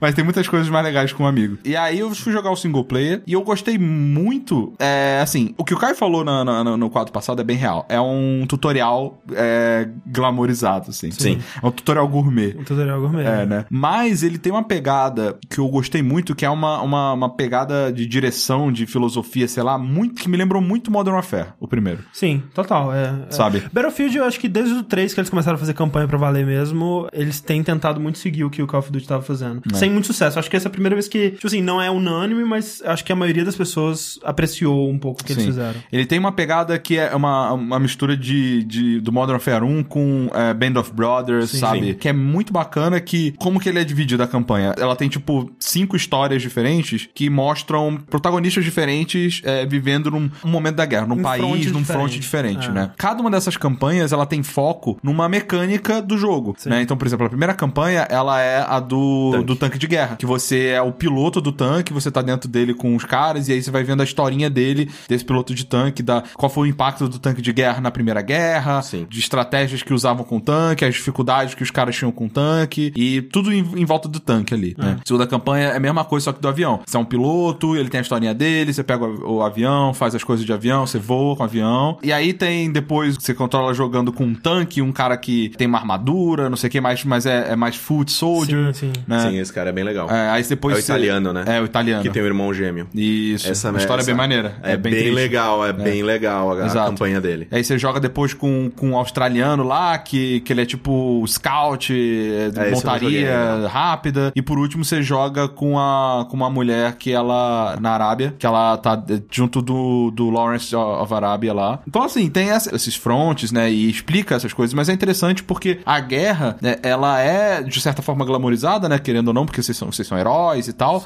mas ele tenta sempre falar, e esse cara morreu. E muitas pessoas morreram nessa batalha. É, o que ele E- faz naquela campanha de introdução, É, que eu no, legal. no- né? exato, né? No, no que ele faz no prefácio é basicamente tipo, ah, essa era a guerra para acabar com todas as guerras. É. Ela não acabou com porra nenhuma. Exato. Basicamente o que acontece no, no começo, né? Tá jogando com um cara, você morre, e aí tá lá, tipo, da, da Ma- William, aparece o nome É, dele. William... Williams Brubbles. É, William Dafoe. Aí, pum, você dá o respawn em outro personagem quando você morre também, tá lá, tipo, ah, José da Silva. E isso é interessante, só que o problema da, da, da EA, no caso, foi a, a dicotomia entre a mensagem que eles estão oferecendo nesse jogo, que é tipo, cara, a, a guerra é uma bosta e as pessoas morrem, é mó ruim, não faça guerra. E aí no, no Twitter eles lançam aqueles memes lá. É, mas tipo, ele- eles tiraram, mas cara, que coisa de mau gosto. Nossa, vai se Eu não, não vi isso. É tipo, é Just World War One Things. Aí, tipo, ah, quando você está quente demais pra balada. Aí um cara com lança-chamas, assim. É, mas é muito Caralho, velho, social media. Para. Seu, Para, seus senhores social, social Não, mas media. com certeza, tipo, isso não foi aprovado pelos caras que fizeram Sim, o jogo, sabe? não. Tipo, tanto é que assim que ele saiu, eles tiraram e se desculparam já, Sim. então. Mas mesmo assim, sabe, tipo, ainda é. É muito ruim, cara. ainda é um tanto glamorizado dentro do jogo mesmo. Sim, né? é, pois é, querendo ou não, você tá contando histórias de heróis, Sim, né? sim, de caras que, velho, mataram bilhões de pessoas ali na, na campanha, sabe? Mas eles tentam, sabe? Tipo, querendo ou ou não, ainda é, ainda é um jogo e Uhum. você vai estar vai tá lutando na guerra mesmo, tá ligado? Se você te deixar muito deprê, você não vai querer jogar o Exato. multiplayer depois. Então ele tenta navegar entre esses dois lados, assim, e é bem interessante. assim. Eu gostei bastante. A atuação do- dos personagens são muito maneiras, as histórias são bem bacanas, tem essa pegada que eu falei de Band of Brothers, Resgate Soldado Ryan e tal, que eu acho muito, muito interessante, muito legal de, de ver. Tem uma pegada um pouco Brothers in Arms, assim. Que, cara, era uma série muito boa, cara. O que Sim. aconteceu com ela, né? Era Ah, da, da Ubisoft, né? É, né, velho? Aí virou aquele. Lembra daquele teaser que era tipo. Tipo, Inglourious Basterds, Glorious né? Bastards, É, e aí depois disso a pessoa, o pessoal falou: Que? Não, que merda! Aí eles mataram. Ah, velho. Que bosta. É verdade. Era muito bom o joguinho. É isso, assim, é uma campanha relativamente curta. Você tem as fases lá muito bem definidas da campanha e tal. Acabando ali, cara, você tá pronto pra ir pro, pro multiplayer. porque Exato. Você Com já sabe Sim. usar tanques, sabe usar avião, sabe usar cavalo, sabe lidar contra cara de lança-chamas. Inclusive, todo mundo que tá jogando multiplayer, vai jogar o single um pouquinho pra aprender que, tipo, que o que você aponta pro inimigo, isso é, É, importante pra é pra caralho. caralho. É tão importante quanto atirar que no console é o R1. R1 é o botão de apontar pro inimigo, R2 é de atirar. Faz os dois ao mesmo tempo. Mas é isso aí, Battlefield 1. É só deixar claro que as pessoas perguntaram, ué, mas cadê o segundo jogo do sushi? Esse daí. Uma outra coisa que eu joguei bastante durante um dia incessantemente, que nem um maluco, e eh, eu acho que eu enjoei do jogo, porque do tanto que eu joguei ele, é Dragon Quest Builders, né? Que basicamente Minecraft feito direito. É um Minecraft que você abre ele e ele roda. E você consegue jogar. É, não, é, tipo, Cara, a gente, a Como gente é, muito burro, cara. A gente é muito salty. Mas, Dragon Quest Builders é um Minecraft de 250 reais. E o assim.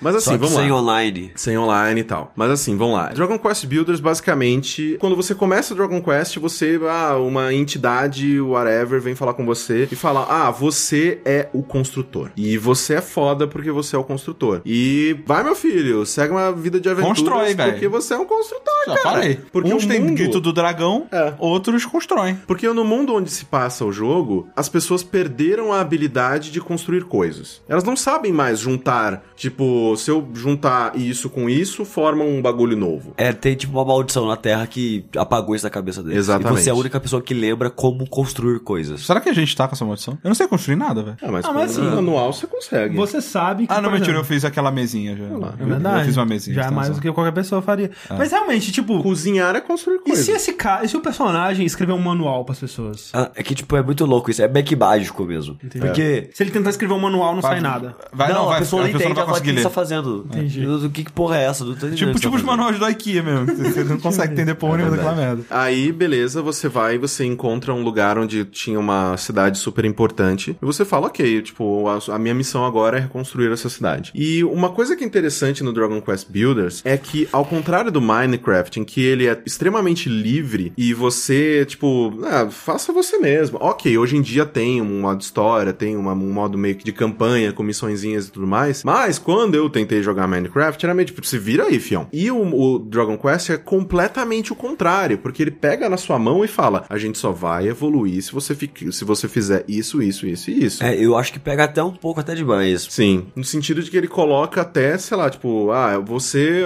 a sua próxima missão é construir o quarto para esta moradora da cidade. Ele te dá a blueprint do quarto, exatamente, tipo, onde vão ficar as paredes, onde que vai ficar a cama. Sim. Só pra onde- você ter uma base, na real, porque você Exato. pode fazer do dia que você quiser. Exatamente. E assim, uma coisa que é interessante no Dragon Quest, essa cidade principal, né, ela acaba virando o seu hub, né, ela acaba virando o lugar que você sempre volta e evolui depois que você sai pra pra fazer as missões. O legal é que assim, ah, eu preciso melhorar a minha, a minha cidade, então eu preciso construir mais quartos, por exemplo. Só que para construir um quarto, você, você, você tem que lembrar, ah, ok, eu preciso de quatro paredes de dois bloquinhos de altura, uma porta, uma cama e um vasinho, sei Uma lá. fonte de iluminação. Uma fonte de iluminação, que pode ser uma tocha, alguma coisa, uma Qualquer alguma- fonte de qualquer fonte de iluminação. Quando você constrói, quando você constrói isso, você coloca essas coisas, a sua cidade ela fala: "Ah, você construiu um quarto". Ela reconhece aquele lugarzinho agora como um quarto. Uhum. Então você recebe o XP por ter construído um quarto Sim. e melhorado as a sua pessoas cidade. começam a dormir naquele quarto. E Isso, aí as pessoas começam a, né, a assimilar aquele lugar para a atividade que você predeterminou.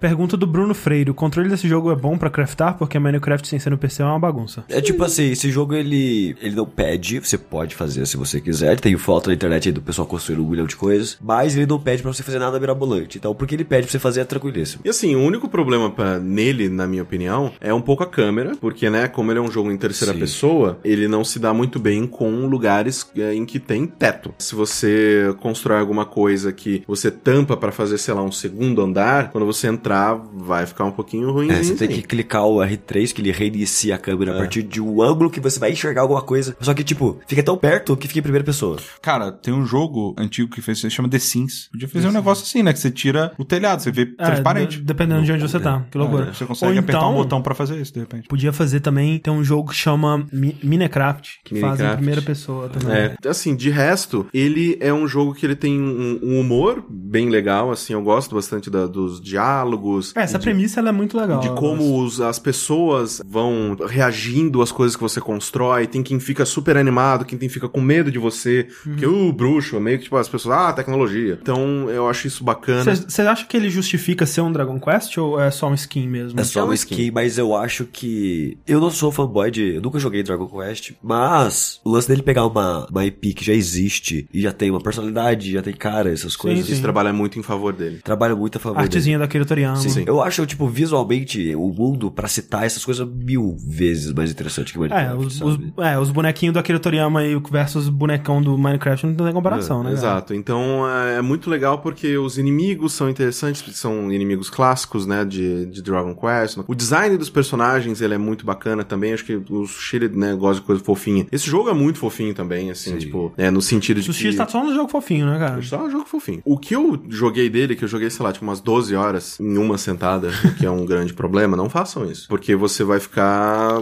é, overexposto, né, ao jogo e você vai enjoar dele. Sim. O que eu tava jogando nele e o que eu tava é, experienciando, realmente assim, nesses jogos de construir coisas, é um dos mais que eu tava mais achando completinho, não no nível de, de, de possibilidades que ele me dava, porque ele é mais limitado sim do que um Minecraft, do que um Starbound, do que um Sim, mas, a, Terraria. mas a proposta dele é completamente Mas a diferente. proposta é completamente diferente, exatamente. Então, tanto que chegou num ponto em que eu tava fazendo muito mais do que o jogo precisava Uhum. para evoluir. Porque Então, você queria. porque eu queria, exato. Porque eu, ah, eu tava com fogo no meu cu, eu falei, não, eu vou, vou construir aqui um calabouço, eu vou construir aqui um três andares. E não precisava fazer isso, assim. Eu acho que isso é uma coisa que as pessoas têm que, têm que pensar mesmo, assim. Vão seguindo as missões do jogo e fique satisfeito com isso, assim. Depois, quando o jogo abrir e te liberar, aí você começa a pirar e foda. tem o modo sandbox também, porque o Corrai não terminou o primeiro capítulo É. ainda, que o jogo é dividido em capítulos. É isso que eu achei bizarro, né? Que, tipo, parece que quando você termina o primeiro capítulo, você perde tudo que você fez. É que assim, cada capítulo é uma cidade que você tá ajudando a reconstruir. Ah, então você vai pra outra cidade. Você vai pra outra cidade, só que você perde todos os seus conhecimentos sobre as outras paradas. Então Aí você é come- Isso é meio É bem, esquisito. é bem esquisito. Mas, tipo, você não perde tudo, tudo, tudo. Você começa com algumas coisas. Entendi. Então você não começa do zero. E você, André, você sabe como construir salas Sim, sim, sim, específicas, você sabe como o mundo funciona já. Você pode construir sem ter a receita? Sim, sim. A receita é só pra te ensinar. Tipo, que nem falar, tem o blueprint. O blueprint é só pra te ensinar aqui, ó. Então o que, que você perde? Você perde o que você construiu. Não, não, não. Mas itens você, que você você- perde que se eu juntar essa pedra com esse pau, eu faço um martelo. Você perde isso, você perde a receita. Mas se você juntasse,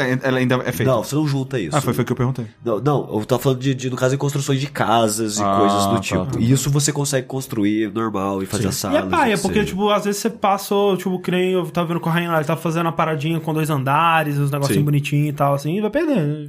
É, não, ele, não sabia ele, que perdia. ele não perde. Só- Aquele save tá lá pra sempre lá. Ah, tá, você pode, ele pode visitar aquela É, cidade. o jogo é como se fosse um jogo separado. Ah, tá. Cada capítulo tem um save separado, ele Entendi. pode voltar Ok, lá e mal. continuar vivendo lá pra sempre. Não, tudo bem. E quando você termina o primeiro capítulo, o jogo abre o modo sandbox. Que lá você faz o que quiser, Minecraft da vida e foda-se. Exato. Ah, Ou seja, boring. Boring. É. Exatamente. Porque assim, eu gosto de jogo que tem muita possibilidade, foco em exploração e essas coisas, mas tem um limite, né?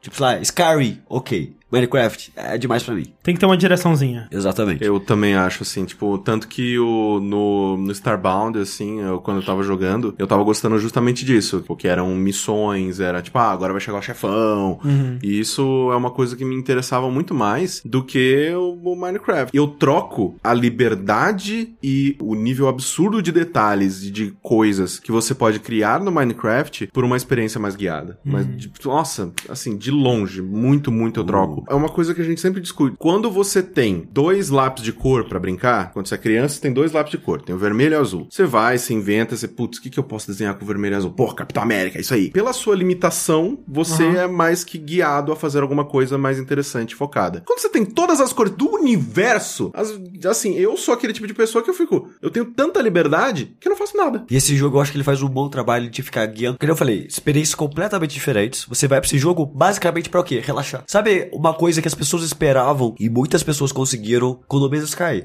Ah, eu quero um jogo que eu vou ouvir o podcast, vou chegar em casa depois do trabalho, vou minerar, fazer umas paradas aqui, me divertir, relaxar. É, é um jogo de loot. Exato. E esse jogo, ele faz muito bem isso. Porque tudo dele é muito confortável, tudo muito confizinho, sabe? A arte dele é fofinha, é simples, a música é sempre uma música ah, legalzinha, que vai te deixar ali confortávelzinho. O jogo é muito isso, é muito confortável você tá tudo ali.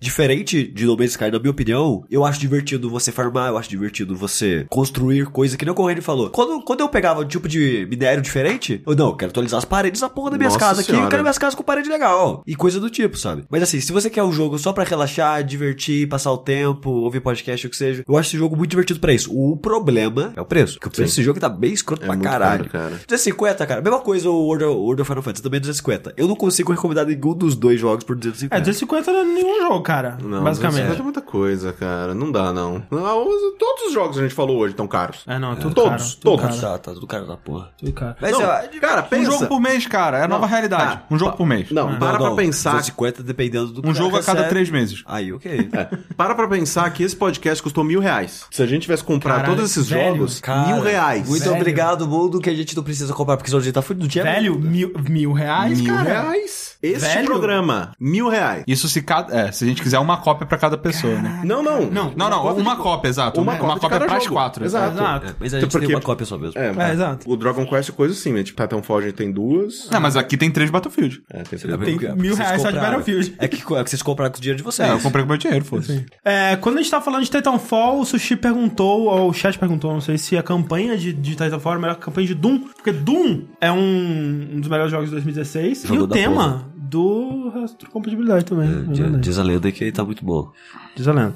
É, mas uma coisa que aconteceu com Doom, que foi interessante na época, é, eu tenho que é, achar aqui, tá aqui. É notícias agora, né? Sim, notícias. Uma coisa que aconteceu com o Doom que foi é, interessante na época é que rolou um beta dele antes do lançamento, né? Do beta do multiplayer, no caso. E foi muito mal recebido, né? As pessoas tiveram muitos problemas pra jogar, tanto desde problema técnico até com o jogo mesmo.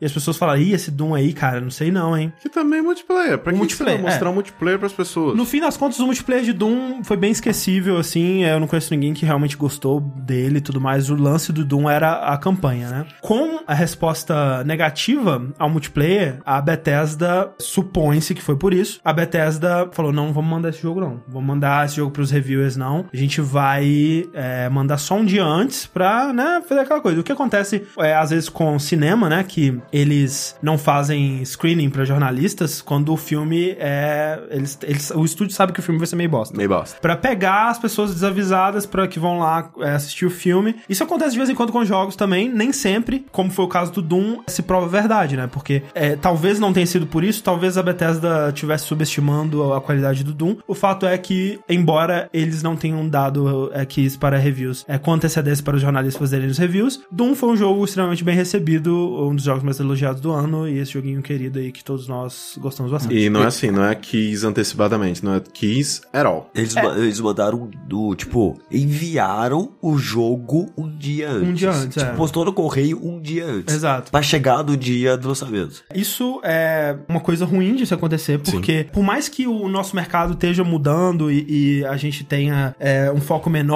em jornalismo centralizado nas, nos grandes sites e tudo mais, e esteja descentralizando a comunicação e tudo mais com o YouTube e essas coisas todas, Metacritic ainda é uma força grande, né? E é, e é um, um número que muita gente se baseia pra decidir ou não uma compra. E quando você impede que os jornalistas tenham acesso ao jogo com antecedência, isso significa que quando o jogo lançar, não vai ter ainda esse número. As pessoas não vão poder se basear numa nota ou num review, né, em textos de opinião sobre o jogo pra decidir ou não fazer essa compra. Sim. E, e enquanto algumas pessoas pessoas falam, ah, vou esperar pra ver, É. muitas chegam e falam assim, ah, foda-se, vou comprar logo esse negócio então. É. Sim, ou fez pré-venda. Fez pré- pré-compra, exato. E, então, o que aconteceu? A Bethesda lançou um texto falando, ó, sabe isso aí que aconteceu com o Doom? Vai ser a norma agora. A gente não vai mandar keys de reviews com antecedência dos nossos jogos. Então é isso que vai acontecer com Skyrim Special Edition, é isso que vai acontecer com Dishonored, é isso que vai acontecer com todos os nossos jogos aqui pra frente. E aí a justificativa que ela dá é, porque a gente quer que todo mundo tenha a mesma experiência. A gente quer que tanto os, os jornalistas quanto os jogadores tenham acesso ao jogo juntos, ao mesmo tempo. Pra um jogo single player não faz sentido nenhum, porque eles vão ter mesmo, a mesma experiência, porque estão jogando o mesmo jogo. Só não estão jogando ao mesmo tempo que todas as pessoas, o que eu acho que não faz diferença, porque a maioria dos, rev- dos reviewers, eles vão tentar ver num vácuo pra não ter opinião influenciada. Também. No fundo, no fundo, o que, que eles querem? Que as pessoas comprem antes dos jogos É. do review sair. O, o lance dessa, dessa atitude da Bethesda é que não tem como tirar outra conclusão que não seja, tipo, eles querem...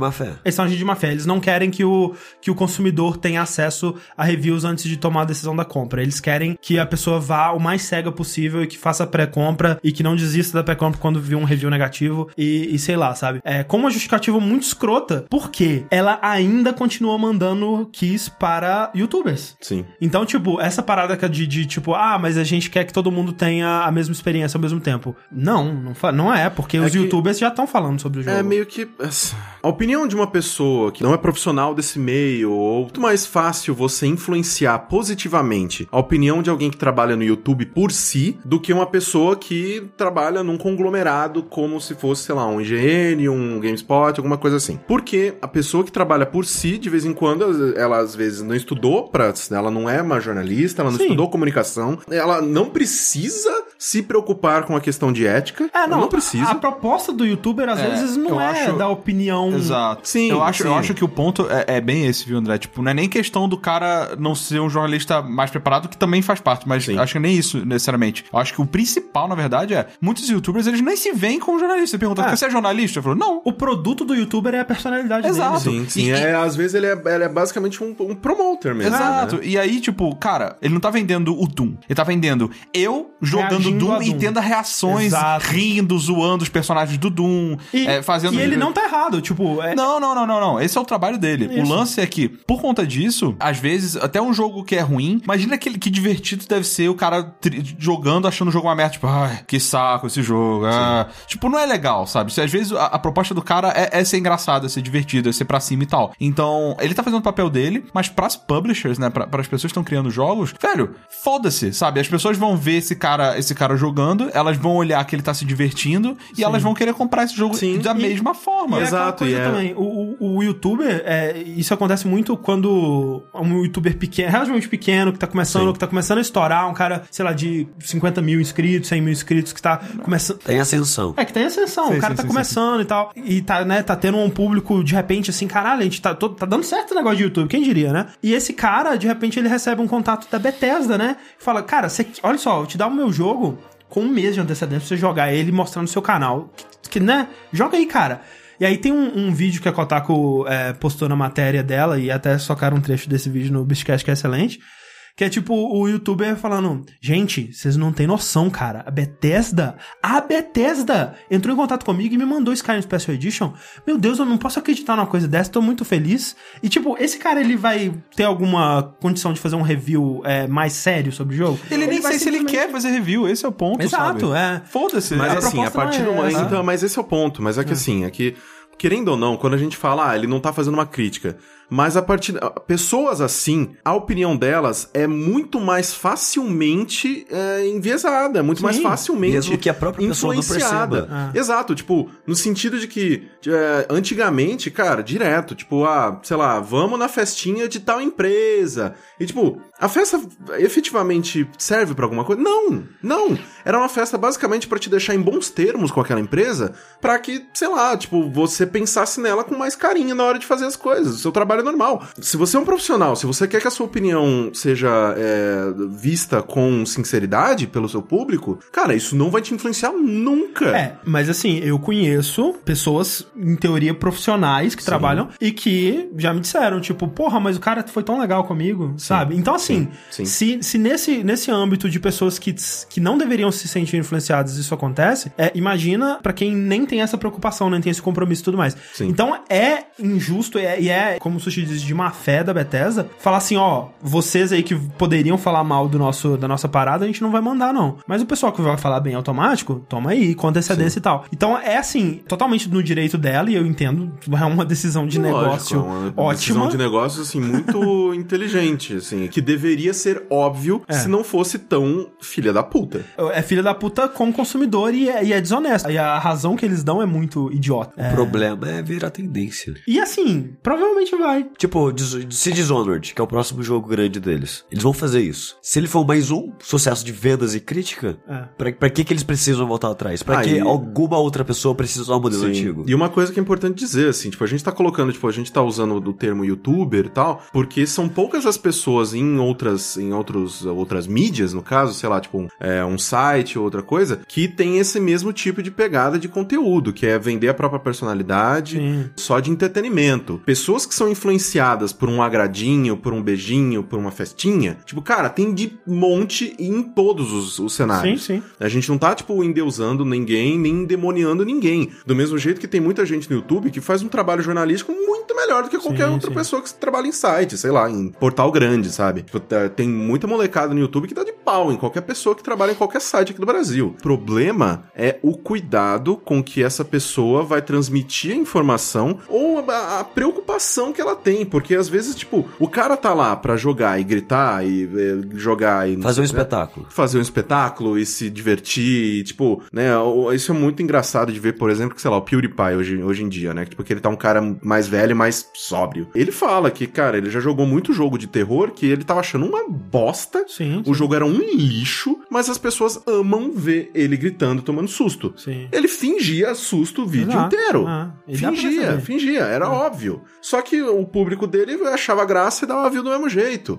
Então, tipo, é, muitas vezes o trabalho dessa. pe- E assim, esse é o trabalho da pessoa. Se ele não faz um vídeo que tá dando view, ele É, não, se- não se cai ele- dinheiro. Se ele grava um vídeo assim, nossa, mas tá chato esse jogo, né? Não, vai, não vai dar view e não vai dar dinheiro. Eu acho que essa é a principal diferença da gente pro YouTube. Que a gente basicamente é o YouTube. A gente tá na porra do YouTube. fazendo Não, sim, não, Não, não, não, a nós somos. Ah, sim, sim. sim, nós somos. Mas, tipo, a nossa principal diferença entre, tipo, sei lá, o PewDiePie... É que a gente não tem 15 A gente não se de... pre- de- é, Não, é, e a gente não se preocupa com números especificamente. Tipo, "Hum, eu acho que essa piada aqui podia ter sido melhor, acho que pode cortar aquele negócio porque tá meio chato. Tipo, a gente não se policia pra tentar parecer divertidaço. E a gente só pode fazer isso graças às nossas campanhas no padrim.com.br barra muito jogabilidade, jogabilidade, contribuam, por favor, obrigado. Esse passo da Bethesda, mercadologicamente falando, é um, um super inteligente. Só que uma coisa que é interessante é que assim, você você manda aqui para os veículos de informação, para os, né, os formadores de opinião e tudo mais, num tempo antes do seu jogo sair, porque você quer dar a oportunidade desse profissional, seja ele fazer vídeo, fazer texto,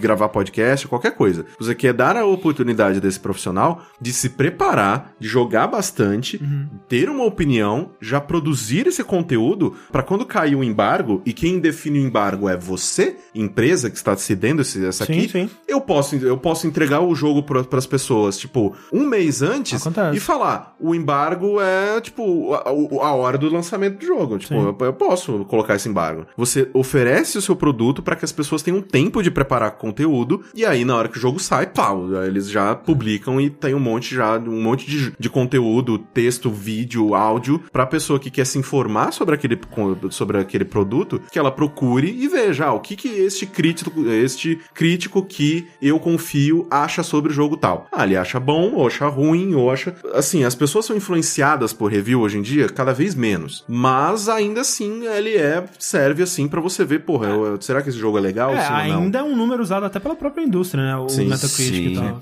A empresa ela não fazia isso de boazinha. Ela não fazia isso tipo, não, porque eu quero que as pessoas saibam que elas vão comprar antes Sim. de comprar. Não é isso. É que naquela época era mídia de graça, cara. Mídia de graça. Você manda a porra de um jogo e ele é publicado na porra de um portal que tem milhões de pessoas ol- Sim. olhando. É mídia de graça, cara. Ah, e é outra então, coisa. assim, é como se fosse uma propaganda Sim. muito fácil de fazer. Hoje em dia, não é mais necessário, cara. Exato. Não é mais necessário, porque tem um monte de gente fazendo propaganda de graça, fazendo stream do seu jogo no Era, YouTube. era muito uma questão de um risco e recompensa, assim, tipo. Exato. Se você acredita que o seu jogo vai ser bom, manda. Porra, se as pessoas acharem que ele vai ser bom, que ótimo. Vai ser um monte de gente que vai ver. Caralho, esse jogo é bom e tal. E vai. Não, é, vai ser uma, uma publicidade excelente. E aí, geralmente, se o jogo. Se você tinha um- uma noção já de que o jogo não era bom, geralmente não mandava, né? É, era essa coisa assim, os próprios estúdios eles faziam reviews internos, eles contratavam jornalistas freelancers pra fazer um, um mock-up do que, que seria o review desse jogo quando ele sair no mercado. Pra eles saberem, ó, pra quem que a gente vai mandar, quais são. o- até assim, tipo, esse, jorna, esse, esse cara aqui desse site, ele costuma gostar mais desse tipo de jogo, vamos mandar pra ele. O Jim Sterling costuma falar mal pra caralho desse tipo de jogo, não manda pra ele, não. Esse tipo de coisa é super comum, sabe? Só que agora, cortando isso, é foda também porque eles quebram um pouco da parte de um, de um contrato, que é tipo, um contrato não, não escrito, né? Obviamente. Que é essa parada de tipo assim, o site ele se compromete a fazer um pouco do hype, de postar trailer, de Sim. fazer a campanha do preview, de receber os,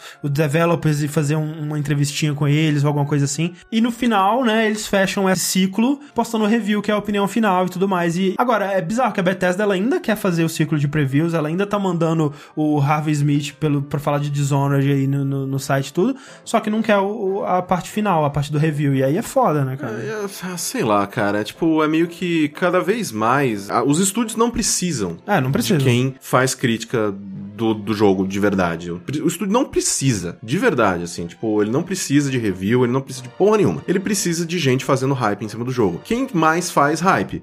Youtuber que tem uma personalidade, que vende a própria personalidade no sentido de que, tipo, tá jogando e o engraçado é ver o cara jogando. Só que, por exemplo, né, tipo, ver o, o, o efeito PewDiePie. Quando ele, tá, quando ele começou a fazer jogo, vídeo do Skate 3. Uhum. Cara, o jogo esgotou. É, Qualquer cópia que ainda existisse no universo esgotou. É, começou a o- parada do Skate 4, Exato, né? começou a fazer pressão em cima da EA é. e tal. Então, tipo assim, esses caras têm muito peso, esses caras têm muita importância, são sim formadores de, de opinião de, nossa, centenas de milhares de pessoas. Então, tipo, é muito mais fácil você usar esse tipo de gente do que você mandar um jogo para as pessoas, tipo, lerem o review e talvez É, escreverem que tá cada coisas... vez menos relevante. É, né? escrever coisas que talvez você não goste sobre o seu produto. Outra consequência ruim que pode acontecer, que o Diogo Freire disse, é que agora as pessoas não re recebendo o jogo um dia antes, vai ter uma correria absurda pra fazer um review E vai ser mais tudo rápido review possível, cagado, vai ser cara. uns review cagado. Esses sites que ainda vivem de page view, que ainda vivem de É. publicidade, ainda vivem nesse tipo de Eles coisa. precisam que quando a pessoa procurar Dishonored 2 review no Google, que caia no site dele, porque ele foi o Exatamente. primeiro a postar. Exatamente. É, então é foda. É, beleza. É, boa sorte nessa nova empreitada. Espero que isso dê muito errado. É, seria tão mais fácil se ela fizesse só jogo cagado, né? Foda O que é isso, né, cara? Que é uma boa, Não, é uma uma boa incrível. No último vértice, a gente tava aqui gravando, opa! Uh, a gente gravando aqui, ó. Oh, uhul! É, é a gente. assim que a Eu gente não, porque tava eu não tava. no último É vértice. verdade. E aí a gente recebeu um furo de reportagem. Uh, pá, pá, pá, pá, pá, pá, pá, pá, pá, O Twitter aconteceu e a gente descobriu que no dia seguinte ao vértice, a Nintendo ia, enfim, revelar ao mundo o Nintendo NX. Que agora a gente conhece como Nintendo Switch. Switch. Só os barulhinhos. Cara, foda pra caralho. Vou comprar Day One, mano. Uh, muito foda! Nintendo! Ah, Nintendo! Não, a pior, pior, pior empresa pra gente fingir que ama é a Nintendo, porque ela não tá nem assistindo nada do Brasil. ela nem existe, nem sabe que o Brasil nem existe. via jogo pra casa, porra. A Nintendo, né, anunciou que ela ia fazer, ela ia revelar o Switch no YouTube no dia seguinte. A gente achou que seria uma transmissão, mas na verdade ela simplesmente soltou o trailer de apresentação do videogame com todo o conceito, como que ele funciona, as diversas funcionalidades que ela quer falar sobre no momento. É um, um trailer de o quê? Três minutos, Sim, mostrando bastante das possibilidades do console e como ele funciona. Possibilidades é uma palavra muito importante. exato. Possibilidades, porque é um vídeo só de conceito. É um O- trailer de CG do console. É, É, é- basicamente. Exatamente. É, o, tipo, o Basicamente. vídeo de conceito do, do Wii U era incrível, o do É, Wii também. O próprio do, do Wii U mostrava muitas coisas que nunca Sim, foram nunca feitas. foram feitos, nunca foram implementados. É, é, o próprio do Wii também. É, mostrava uma fineza de movimento que o Wii nunca chegou a ter. Exato. Então, bem É, conceitual mesmo. Então, vamos lá. Nintendo Switch, híbrido, console de mesa, console portátil, portátil, controles intercambiáveis, né? Tipo, controles que- destacáveis. É, imagina o. Pra quem se você tá morando debaixo de uma pedra e não viu o Nintendo Switch, imagina o controle do Wii U, o Gamepad. Sim. Só que no caso, a tela, ela é um, um pedaço separado e os dois, os dois lados que você segura e controla ele é, de- na esquerda e na direita, eles destacam, eles, eles saem fosse do cartão de crédito. Você passa um cartão de um lado e um cartão do É, outro. você de assim, ó, um exemplo que todo mundo vai entender. Sabe o iPad? É. Coloca dois emotes do lado.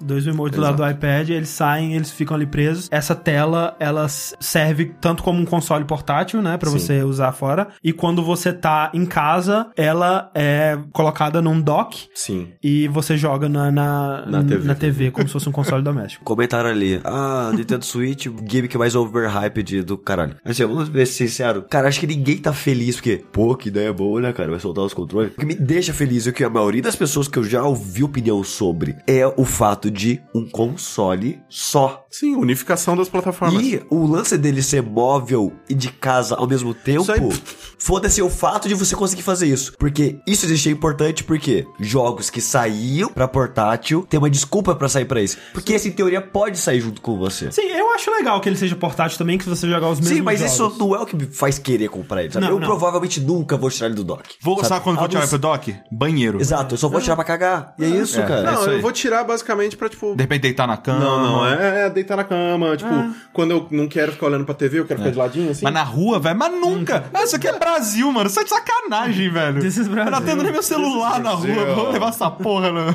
Sabe o que tá me deixa, sabe o que me deixa nossa. feliz? Jogar Pokémon na TV da minha sala, jogar Monster Hunter na TV da minha Phoenix sala, Wright. Phoenix Wright, Mas assim. é, Fire Emblem. ma- Mas é certo que isso vai acontecer? Sim, Que não, não vai mais. Foda-se, vai Ah, ter não. uma DS. A Nintendo, A Nintendo vai matar Pokémon? Não, Vai- não, não, não. vai Não ficar tô falando, só não tô falando do celular. Pokémon. Tô falando, não vai ter Sabe? mais DS. Não. Morreu DS. Não. Não vai ter. Não vai ter. Tipo, ela fala assim: ah, mas e o 3DS? Não, a gente vai continuar suportando. Que nem vai continuar suportando o Game Boy Advance depois do, do, do DS, né, Nintendo? A gente sabe como é que é, minha filha. Tipo, vai, vai dar um, um mês ali de, de jogo novo pro Nossa, DS. então é Yoshi foda. novo e não, então isso é animal demais. isso é mas muito é isso foda. que vai acontecer. isso Tipo, é muito to- foda. Todos os estúdios da Nintendo vão focar numa Isso é plataforma muito só. esperto. É Isso isso, é que muito me, legal. eu nunca mais. Só, só tive o Super Nintendo Nintendo, nunca tive outro console. Porque essa divisão sempre me afastou. Sim. Porque tem um pouquinho aqui, um pouquinho ali, mas eu não posso ter os Sim. dois consoles, não tem dinheiro pra isso, sabe? Isso é bom pro consumidor e pra Nintendo. Sim. é Sim. bom pra Nintendo que, tipo, Ele eles. precisa vender dois Não, não, lados. eles não precisam ter. Exato, eles não precisam ter um prejuízo de um lado pra ter É. lucro do outro, tá Exato, ligado? é. Junta vai ter lucro de uma coisa só. Exatamente, tá é por ligado? isso, assim, que, tipo, a- tanto que isso é interessantíssimo, assim. É... Pô, até animei agora, velho. Não, mas é, mas tipo. Mas a é um console animador, A gimmick desse console é o que menos chama atenção. No caso do Wii, a gimmick era o console. O Switch, ele pode simplesmente ser um bom console. Sim, Ah, é, com bons jogos, né? Sai os controles aqui, mas foda-se, nunca vou usar isso. É, o Switch, pra mim, cara, vai ser. Não sei se vocês falaram, vai ser a foda disso, de jogar jogos fodas do DS, que a gente sabe que tem um monte, Uhum. no- na porta da TV. Na porra da TV. Pronto, velho. Caralho. É, essa E é a aí- expectativa. É porque era, era, era o pior dos dois mundos, né? Você olhava pro DS e falava assim, porra, mas se fosse, né? Se fosse um jogo de verdade, isso aqui seria melhor, né, velho? Sim. E aí você via pro Wii e falava, ah, merda, foda-se essa porra. então agora você teve o melhor dos dois mundos, cara. Sim, Muito e é, e é aquela, é aquela coisa, tipo. Interessante. Dependendo, né? Não sei como é que eles vão fazer isso. Mas eles podem até criar duas classes de jogos, assim. Por exemplo, talvez. Mini, o jogo mini. É, um jogo que. Um jogo é, para mobile. Aí, Sim, aí ele é um jogo mais simples, É como, se mais fosse, barato. é como se fosse um jogo indie. Switch Shorts. Que Eu já vi tipo, no Jet Bob, eles discutiram. Ah, mas será que vai morrer os jogos é, menores? Que no 3DS tinha muito jogo pequeno que custava, sei lá, 30, 20 dólares. Será que eles vão subir agora? Gente, jogo indie tá aí, ó. há É, 10 pelo Deus. anos aí, É, cara. É, jogo compra no, no Virtual Tipo, as Store. pessoas já Você já estão. assinou a PS Plus? É só jogo indie, cara. As pessoas já estão acostumadas a jogar jogos mais baratos e com um gráfico menos impressionante, sabe? sim. Ainda dá pra jogar, lançar jogo com pegada e visuais do A gente, a portátil. gente tá falando de pessoas que jogam da Nintendo, eles estão acostumados com gráfico menos impressionantes há muito tempo, cara. Fica tranquilo. Esse é o de menos. Tipo, cara, vai sair esses jogos menores por preços menores, é óbvio, cara. Não tem problema. Não, e tipo, e é bizarro, assim, tipo, obviamente, que do mesmo jeito que a gente está animado com o conceito, também tem muita gente que, tipo, ah, não, isso aí, a Nintendo vai falir. A Nintendo.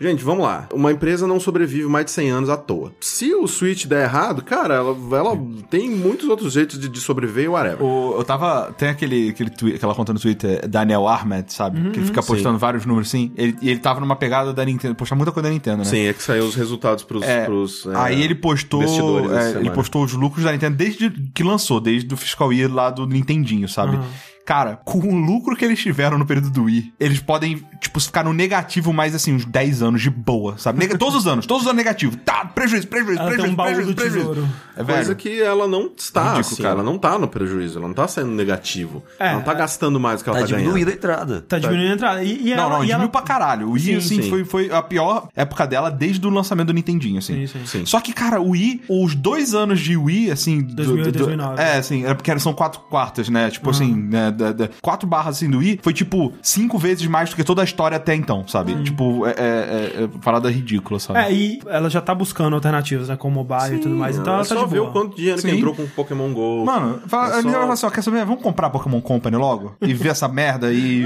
pronto. E, e uma coisa, falando do Pokémon GO, foi bem citado porque hoje em dia, tipo, a massa geral, assim, quem se importa com o portátil? Todo mundo tem um celular, Sim, todo sim. mundo joga no celular.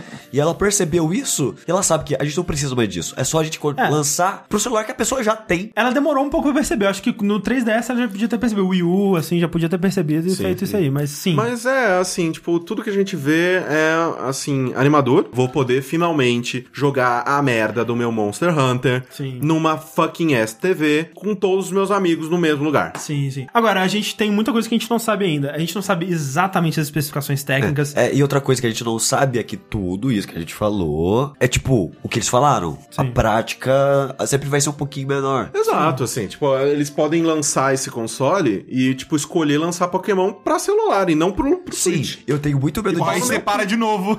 Ah, filha da mãe. é, exa- Mas, exatamente, eu- mas eu, no nosso tenho, eu tenho muito medo disso. Não, Ah, também. eu acho difícil. Mas, mas não, eu acho Porque- que ela, vai, porque ela no vai console- fazer jogos diferentes pra cada Sim. tipo. Não, exato. E, e, tipo, Tipo, por que, que ela faria entendeu? isso?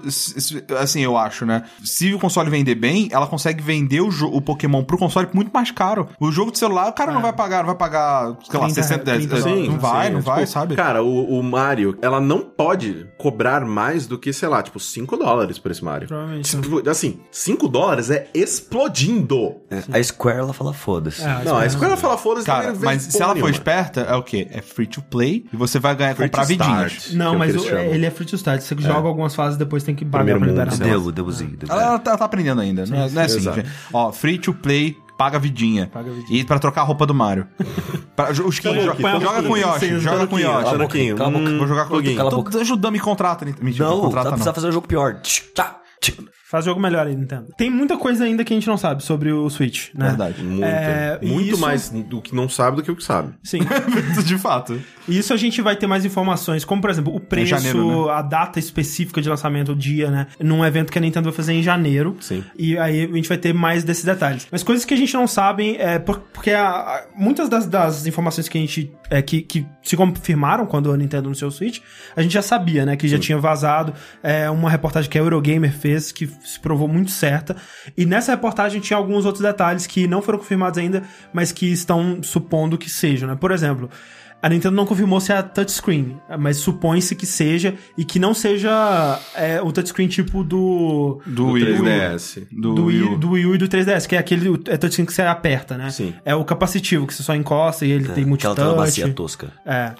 É, e o. Por exemplo, o tempo de bateria, acho que é muito importante, né? E agora, por- porque, por exemplo, você pensar, o 3DS dura umas 6 horas no máximo, Assim, assim. jogando, jogando, o 3DS ele tem uma, uma média de 5 a 6 horas. Ah. No Switch, os rumores estão apontando pra 3 ou 4. Tem que ver como é que vai ser isso, porque realmente é um console é, da potência, digamos aí, de um PS3, mais ou menos, né? né? Isso em bateria é foda, né, cara? Um jogo rodando isso aí É, vai mas comer o- muita bateria. acho que a coisa principal, assim, que a gente precisa saber, que a gente não sabe, lá, lá, lá, é o preço. É, o preço Porque, a gente não sabe. É. assim, é, o, Daniel, ele, ele é um cara que, né, ele gosta muito de, de falar sobre o mercado, ele tem ótimos dados, ele faz ótimos gráficos. É uma ótima pessoa pra ótima você seguir. pessoa pra você seguir, de verdade. Se você se interessa por videogame, segue o cara. Inclusive, ele arrumou um emprego na indústria graças ao Twitter dele. É, muito tipo, legal isso, cara. O Wario também. Sim. Essa galerinha. É outro cara ótimo pra se seguir. É, é, a- é, a, é a tríade, é o Wario, o Daniel e o Nibelion. Sim, Nebelion. Eu não sim. consigo esse são, são, são outros três ótimas pessoas pra você seguir no Twitter se você gosta negócio de videogame. E ele tava postando, né, esses resultados que o, a Nintendo tinha discutido na, na, na reunião com os investidores. E no, tinha um parágrafo lá que era muito importante, que era basicamente: o nosso objetivo é lançar o Nintendo Switch sem perder dinheiro. É, sem prejuízo. Sem prejuízo. Porque isso é uma coisa muito importante, isso é uma coisa super normal que acontece no lançamento dos consoles. Geralmente, sei lá, tipo, ah, o console pra produzir custa 400 dólares. E a empresa coloca ele no mercado 350 dólares, 300 dólares, pra impulsionar as vendas, mesmo que ela esteja perdendo dinheiro, porque ela vai receber É. esse dinheiro de, de- de novo depois, com base instalada vendendo software. Foi o que ela fez com o Wii, por exemplo. Exatamente. O Wii ele lançou a 250 dólares com Não, o mas o- jogo. É, mas o Wii, ele desde o início, ele não tinha prejuízo. Prejuízo? Tem certeza? Não tinha, não Caralho, tinha. quanto cara. custava pra produzir é o Wii? absurdo. Velho, o Porque- Wii é, um, é muito vagabundo aquele contra consegue estar de sacanagem, velho. O Wii é absurdo, tanto que ela dropou pra 200, tipo, não muito tempo depois. É porque assim. o Wii ele vinha 250, 250, cara, com o jogo. Sim. É, quer dizer, jogo, o esports. Ah, mas é um jogo. né? Que é o, vem- vendeu pra caralho, é o jogo que mais vendeu. no- Porque É que vendeu assim, junto com o console. Vendeu porque Vendeu ele vem caralho. junto com o console. É ovo e galinha, você não sabe. Qual, qual foi o último console aí que vendeu no prejuízo? PS3, O- talvez? PS3. O Shone foi? Eu não lembro se o Shone Eu foi. não lembro também. Acho Mas que o, o PS3 início foi, não foi? Porque ele Sim. não vinha com o Kinect obrigatoriamente. Sim, sim. Ah, talvez, é, é, é, O sim. PS4 não é porque eles falaram que não. É, PS4 não. O PS3 sim. PS... Wii U, talvez? Eu acho que no Wii U era, era elas por elas. Porque assim, a Nintendo é uma das únicas empresas que não faz subsídio. Que ela não fala, tipo, ah, ok, eu vou tomar um pouquinho no cu pra te dar um pouquinho, né, de prazer. não toma no cu, cara. A, a Nintendo, Se ela, ela, se ela sempre... tiver opção, ela não toma no cu. Nintendo, É, ela cara. sempre costuma vender os consoles dela, tipo, ou elas por elas, ou já ganhando lucro. Isso é uma coisa muito absurda que aconteceu no Wii, que era, tipo, ela vendeu o console pra caralho e já com lucro, que é uma coisa muito absurda. Mas, é, então, neste parágrafo específico, já tá, tipo, em outra coisa. Esse parágrafo específico dessa, dessa mensagem pros investidores, ele é interessantíssimo e importantíssimo, por quê? Porque é a Nintendo falando, olha, a gente vai tentar lançar esse console no mercado sem mais uma vez tomar no cu. Tem, tinha gente falando, vai ser 250 dólares, que é o preço do 3D. Cara, nem fudendo. Nem fu... Nossa senhora, cara. É, eu não sei. Eu acho que se eles, se eles conseguirem lançar a 300 é, é, é bom o suficiente, mas eu acho que não vai ser. Eu acho que, tipo, vai ser 400 com o jogo. Eu acho também que vai ser 400. 399 com o jogo. Tem algumas coisas também que são importantes que não foram esclarecidas ainda. Por exemplo, o console, quando ele estiver plugado no dock, ele vai ter alguma coisa de processamento a mais? Sim. Porque que nem, tipo, o notebook, quando ele tá ligado na tomada, né? Ele, Ele, a, é, a ventoinha dá um boostzinho mais, no é, processador. É, mas tem que especificar que é, não é o dock que tem processamento. Não, a, É, a o- diferença do dock é que ele estaria conectado na fonte de energia. Ele não teria que se preocupar em economizar energia. né? Exatamente. Então ele poderia, talvez, soltar um pouco mais de, de potência ali. Porque todo o processamento, todo o console, ele tá na telinha, né? Sim. É, inclusive, isso é outra coisa que eu vi no Twitter, pessoas especulando, porque, tipo, o pingalinho do console, do controle ali, ele é só um pingalinho com os botões, né? Ele, provavelmente ele tem um circuito ali bem simples, mas a parte principal do console mesmo tá no, no coisa, né? Sim. Teria como, por exemplo, eles venderem controles específicos pra jogos Sim. específicos, né? Seria muito legal. Que seria muito legal. Por exemplo, eles deram um, um exemplo lá do Yokai Watch, né? Que aí no, no o controle teria aquela paradinha do Yokai Watch que gira e tal. Que nem, por exemplo, eles vendem, sei lá, o jogo do Guitar Hero do DS vinha com um controlinho. O, o jogo do, sei lá, vem até o, o emote dourado no jogo do Zelda Skyward Sword lá e tal. Isso é algo que acontece. Então um jogo ele poderia fazer isso, E né? a Nintendo lançar. adora customização. Sei lá, pingalinho do GameCube, pingalinho do, do Sim. Nintendo Me 64. Puta que pariu, pinguelinho do 64, hein? Pois é, dá pra fazer. Pai, né? eu quero, hein? Ah. A cara do sushi. Pinguelinho do Nintendinho, cara. Duas paradinhas quadradas saindo assim, uma de cada lado. Então, a gente ainda não tem é, resolução das telas. É, outra coisa, como é uma. É, a resolução das telas é um rumor que parece que a tela é, 720. vai ser 720, 1080 na, na TV. Ele não funciona como uma segunda tela. Não. Ou seja, se você tá usando na TV, é só na TV. Se você tá usando na telinha da, da parada, é só na telinha da parada. Sim. Jogos tipos do Wii não vão ser mais possíveis, exceto que eles façam um port pra eliminar a necessidade da segunda tela ou coisa do que tipo. é o que eles irão fazer. Porque o console não vai ter retrocompatibilidade. Exato. É uma arquitetura diferente, né? Ele tá usando uma placa da Nvidia, a Tegra modificada lá. E por conta disso vai ser o primeiro console da Nintendo a não ter retrocompatibilidade desde, sei lá, do Super desde o, o- do que do do Wii U, né? Ah, Wii U, você Desde fala o Wii Wii U, não tem, não. Desde o Wii, na verdade, já. Não, mas assim, Ah, aqui só pelo Wii Console U, não conta. O Wii U, ele, ele roda jogos do Wii. Sim, e o Wii gosta- roda roda, jogos jogos do do GameCube. GameCube. Sim. GameCube não roda Não, os é. jogos do Nintendo 64. Então, Exato. Nintendo 64 Então, não joga do Nintendo. É, então, é, pois é, desde o Wii ele vai ser o primeiro, né? Então, É, mas tipo, GBA não. É, DS. sim, Rodava pra- GBA, pra- Não, tre- não. DS Rodava? rodava GBA, tinha uma Rodava, entrada era maior, é. verdade. E aí D- 3DS rodava o DS. É, sim, sim, verdade. Então, é. Tem- eles têm um histórico aí que eles vão abandonar, mas é, acho justo e até porque eles. Ninguém espera mais isso hoje em dia também. É, e também eles têm já uma biblioteca grande E às de, vezes de é importante Virtual dar um salto É. desse pra É. favorecer outros lados. Exato, Sim. e assim... É tipo que nem a, a Sony abandonar o formato bosta dela pra, pra um mais próximo do, do PC. É. Exato, exato. Então- É, você, vai, você vai mudar a estrutura do console, você vai mudar a arquitetura do console, o que também, né, gente, por favor, tipo, impede muito, né, que você faça, é, você trabalhe com a retrocompatibilidade. E nós estamos, a, nós estamos falando aqui de duas, duas plataformas que são baseadas em gimmick, que é o Sim. Wii U e o 3DS. É que eles precisam da- do controle, consegue- precisam. É. Precisa do controle, precisa de duas telas. Ah. Ambos os consoles. Pra ter É, a- assim, por exemplo, sei lá, Mario Kart daria pra fazer. Daria Tem jogos fazer, que não sim, usam a tela jogos, e que sim. daria pra fazer. Mas, tipo, são consoles de gimmick. O, o, o Switch é o console mais normal que a Nintendo Exato. lança em muito tempo. Que bom, né?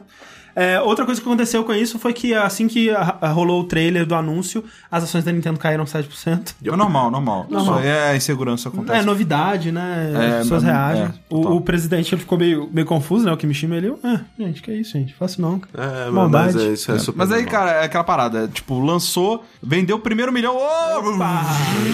É, sempre assim, velho. Vamos É. ver em janeiro como é que vai ser. Vamos ver. É, Nossa, então é.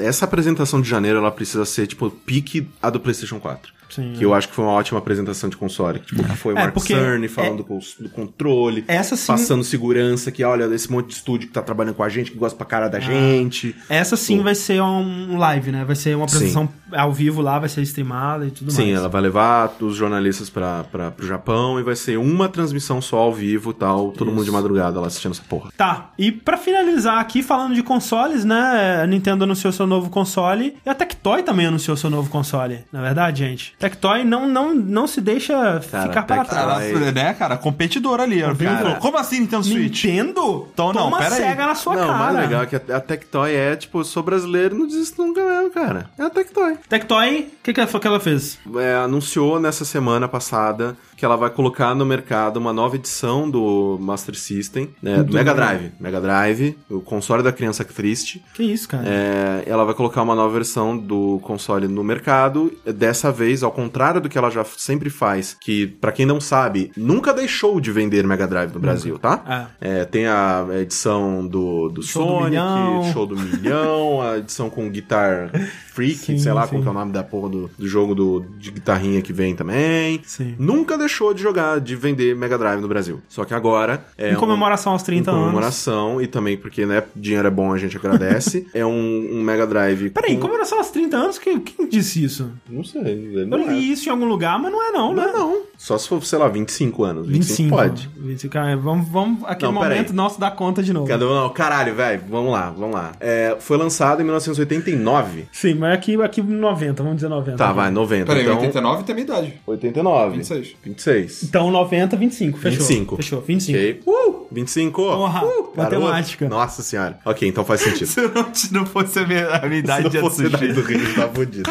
Mas é, ela vai colocar uma nova versão do Mega Drive no mercado, que é em comemoração a 25 anos, né, com a casca do Mega Drive original, né? Ou seja, baseada. Exato, porque até então, é, os Mega Drive que tinha era baseado naquele Mega Drive 3, ou então era um Sim, design um- bizarro. É, um Sonic gigante, É. horrível, feio pra caralho e tal. Atualização de alguns componentes, mas basicamente mantendo-se. É, o lance não é nem atualização de componentes, o lance é componentes diferentes, porque os, os originais do Mega Drive não são mais fabricados. Então Sim. eles estão encontrando componentes similares, Sim. mas é a mesma coisa que eles já fazem também. Tipo, eles continuam, con- vão continuar fabricando o mesmo Mega Drive que eles fazem numa casca nova. Isso quer dizer que, se você já jogou o Mega Drive. Com a diferença de que os Mega Drives que eles estavam lançando ultimamente não tinha entrada pra, pra cartucho. Sim, sim, é, tem isso. O, o lance, esse Mega Drive tem é, algumas semelhanças e algumas diferenças. De semelhança, por exemplo, é uma das coisas que, que as pessoas mais têm nostalgia e elogiam do Mega Drive é o chip de som dele. Sim. Eles não têm mais esse chip de som, é outro chip de som. Então, se você já jogou um Mega Drive da Tectoy re- recente, você sabe que o som dele é diferente. Sim. A outra diferença também é que esses Mega Drives, como o Corrêa disse, vinham como jogo na memória, Sim. ou cartão SD, essas porra aí. Esse também vai vir com um jogo na memória e tal, mas ele vai ter entrada pra cartucho. Vem entrada pro cartucho. Então não é um emulador, né? Ele Uhum. tá é, rodando o cartucho ali dentro dos componentes e tudo mais. E o micro SD também. Tipo um Everdrive, um, um desses cartuchos de Super Nintendo Mega Drive que você põe o, o micro SD dentro dele. Vai ser o mesmo princípio. Então, não é um emulador, não é tipo um, um Retron, não é essas porra aí. Mas, ao, ao mesmo tempo, não é um Mega Drive Mega Drive. Exato. E, e- e aí que entra o lance, porque pra produzir esse console, cara, se a Tectoy estiver pagando 50 reais por console, é muito, eu acho. E ela tá vendendo por 400 reais. Esse que é, que é a, a putaria. Cara, eu avoei um pouquinho aqui, aí quando você falou 400 reais, me deu um, deu um, deu um susto. Exato. É, Deu, um- assim, deu um susto, assim. É 50 reais de produção, 350 de... de, Lucro. de- não, de, de nostalgia. Mas assim, ah, é 30 anos da Tectoy. Ah, ok. Ah, ok, ok, faz sentido. O que a Tectoy fazia antes? Não sei, cara. Não Mega. Master System. É verdade. Mas É verdade, mas você tem. Ah, então. É, mas assim, o problema, os- o maior problema que eu vejo nessa, nessa porcaria. É o desse- preço. Assim, além do preço, Ah, tá. é não ter saído HDMI. E, ah, mas, ah, tipo, senhor Jurandir Filho, inclusive. Um grandíssimo abraço. Ah, mas vocês querem HDMI? O original não tinha HDMI, blá blá blá blá blá O blá. original não saiu em 2016, né? É, assim. É, o original também não tinha entrada pra cartão micro SD, né, gente? Vamos Mas lá. assim, é. O. o a- é que O original também não custa 400 reais, não, né? Exato. Não, assim, Um novo deve custar bem mais até. Não, assim, você consegue achar um novo, no- um, um- um usado conservado no Mercado Livre hoje em dia, você encontra por uns 400 reais. É? Mas, Às vezes assim, vem com jogo 500 reais, alguma coisa assim. Mas assim, vamos lá. É, qual o problema dele não ter a saída HDMI? Ele só tem saída, né, áudio vídeo, né? Tipo, a saída... É, RCA, né, aquela- RCA, ah. sim.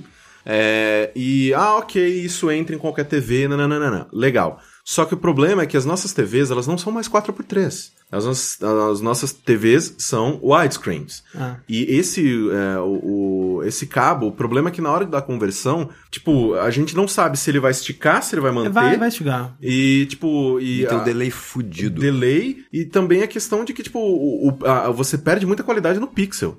Sim. Muita qualidade. É, é porque, é, é assim, o- eu não sei se o HDMI também não esticaria, eu acho que o HDMI esticaria. Depende da- do tipo de, de, de programação que você coloca, você pode também ajeitar isso na própria TV. E se- a gente tá cogitando mesmo, tipo. Não, não. Não, ah, tá, não. Ah, tá. Porque você. Não, tipo, não. foda-se, mano. Podia ser, sei lá, o cabo da. Mas é bizarro, assim, porque eu... Não, eu- pelo tanto que eles Podia ser co- aquele, aquelas pazinhas de você. Pelo tanto você- que eles estão cobrando, tipo, é bizarro não ter isso, sabe? Tipo, Sim, é, sim. uma coisa que seria, assim, vejam um post do Fabão no Facebook, vão lá, sigam o Fabão, Fa, Fábio Santana, tipo, e ele explica muito melhor do que eu, porque ele entende muito mais, melhor do que eu. Mas ele explicou lá por A mais V por que que uma, uma saída HDMI seria muito mais legal e eu confio no Fabão, e o Fabão é incrível. O, o negócio do, do- dessa, dessa saída são, são algumas coisas, na verdade. Tipo, primeiro tem, vai ter o delay, que o Sushi tá falando. TVs LCD, TV plasma, LEDs, tem um delay fudido, cara, é, normalmente, assim, que não era... Porque o sinal não é digital. É, que, o- que não era o caso do, do, de TV tu- de tubo. E eu não sei se vocês já tentaram fazer isso, ligar um, sei lá, um... Liga um DVD. É, um DVD, mas assim, vamos, vamos pensar, vamos ligar um Super Nintendo, um Nintendo 64, um O PlayStation PlayStation 2 aquele dia. PlayStation 2, vamos, vamos dizer o PlayStation 2, que, já, que é um console que tem uma resolução maior. Liga ele no. Na TV HD na, de hoje em dia. Na TV HD com cabo RCA. Você vê, cara, é uma imagem Não, bosta, é uma cara. bosta. Não é à toa que existe aparelhos como o Frame Master, É. que eles existem com a função de deixar isso mais palatável. Sim. E não é à toa que é caro pra porra. O, a entrada RCA, aquela de videozinho da anteninha que você plu- plugava, funcionava na TV antiga porque era uma TV de tubo, cara. E se você ligar esse Mega Drive numa TV de tubo, vai ser legal. Você vai ter uma imagem e, e provavelmente não vai ter delay, vai ser legal, sabe? É, você vai ter uma experiência muito mais próxima, inclusive, ao do, ao do Mega Drive é, original. Mas eu, eu, sinceramente, não conheço muita gente que tem TV de tubo mais, né? Mano, só colecionador, de colecionador, console é. que tem exatamente pra isso. Pra, pra isso, né? É, é o que o André falou. Deve ser 50 pra fazer 350 de nostalgia, cara. Então, tipo, uma coisa que, de novo, que o Fabão também falou. Se você quiser uma casca bacana pra enfiar um Raspberry Pi lá dentro, tá aí. É, pois é, você compra. é, Você compra uma casca bonita, nova, por 350 reais. Pois é. por 400 reais, no caso. Pois é, não, e é aquela coisa, cara. Você não pode ter as duas coisas no lugar. Você não pode falar, ah, mas é, eu não quero emulador porque eu quero jogar na experiência do cartucho e comprar a porra de um, de um console que tem entrada com a micro SD e falar que isso também é bom, não. Ou você fala que isso é ruim, que o console tinha que ser a réplica do original, ou então você compra a porra do Retron e joga no seu um, computador, seu bosta. Tá puto.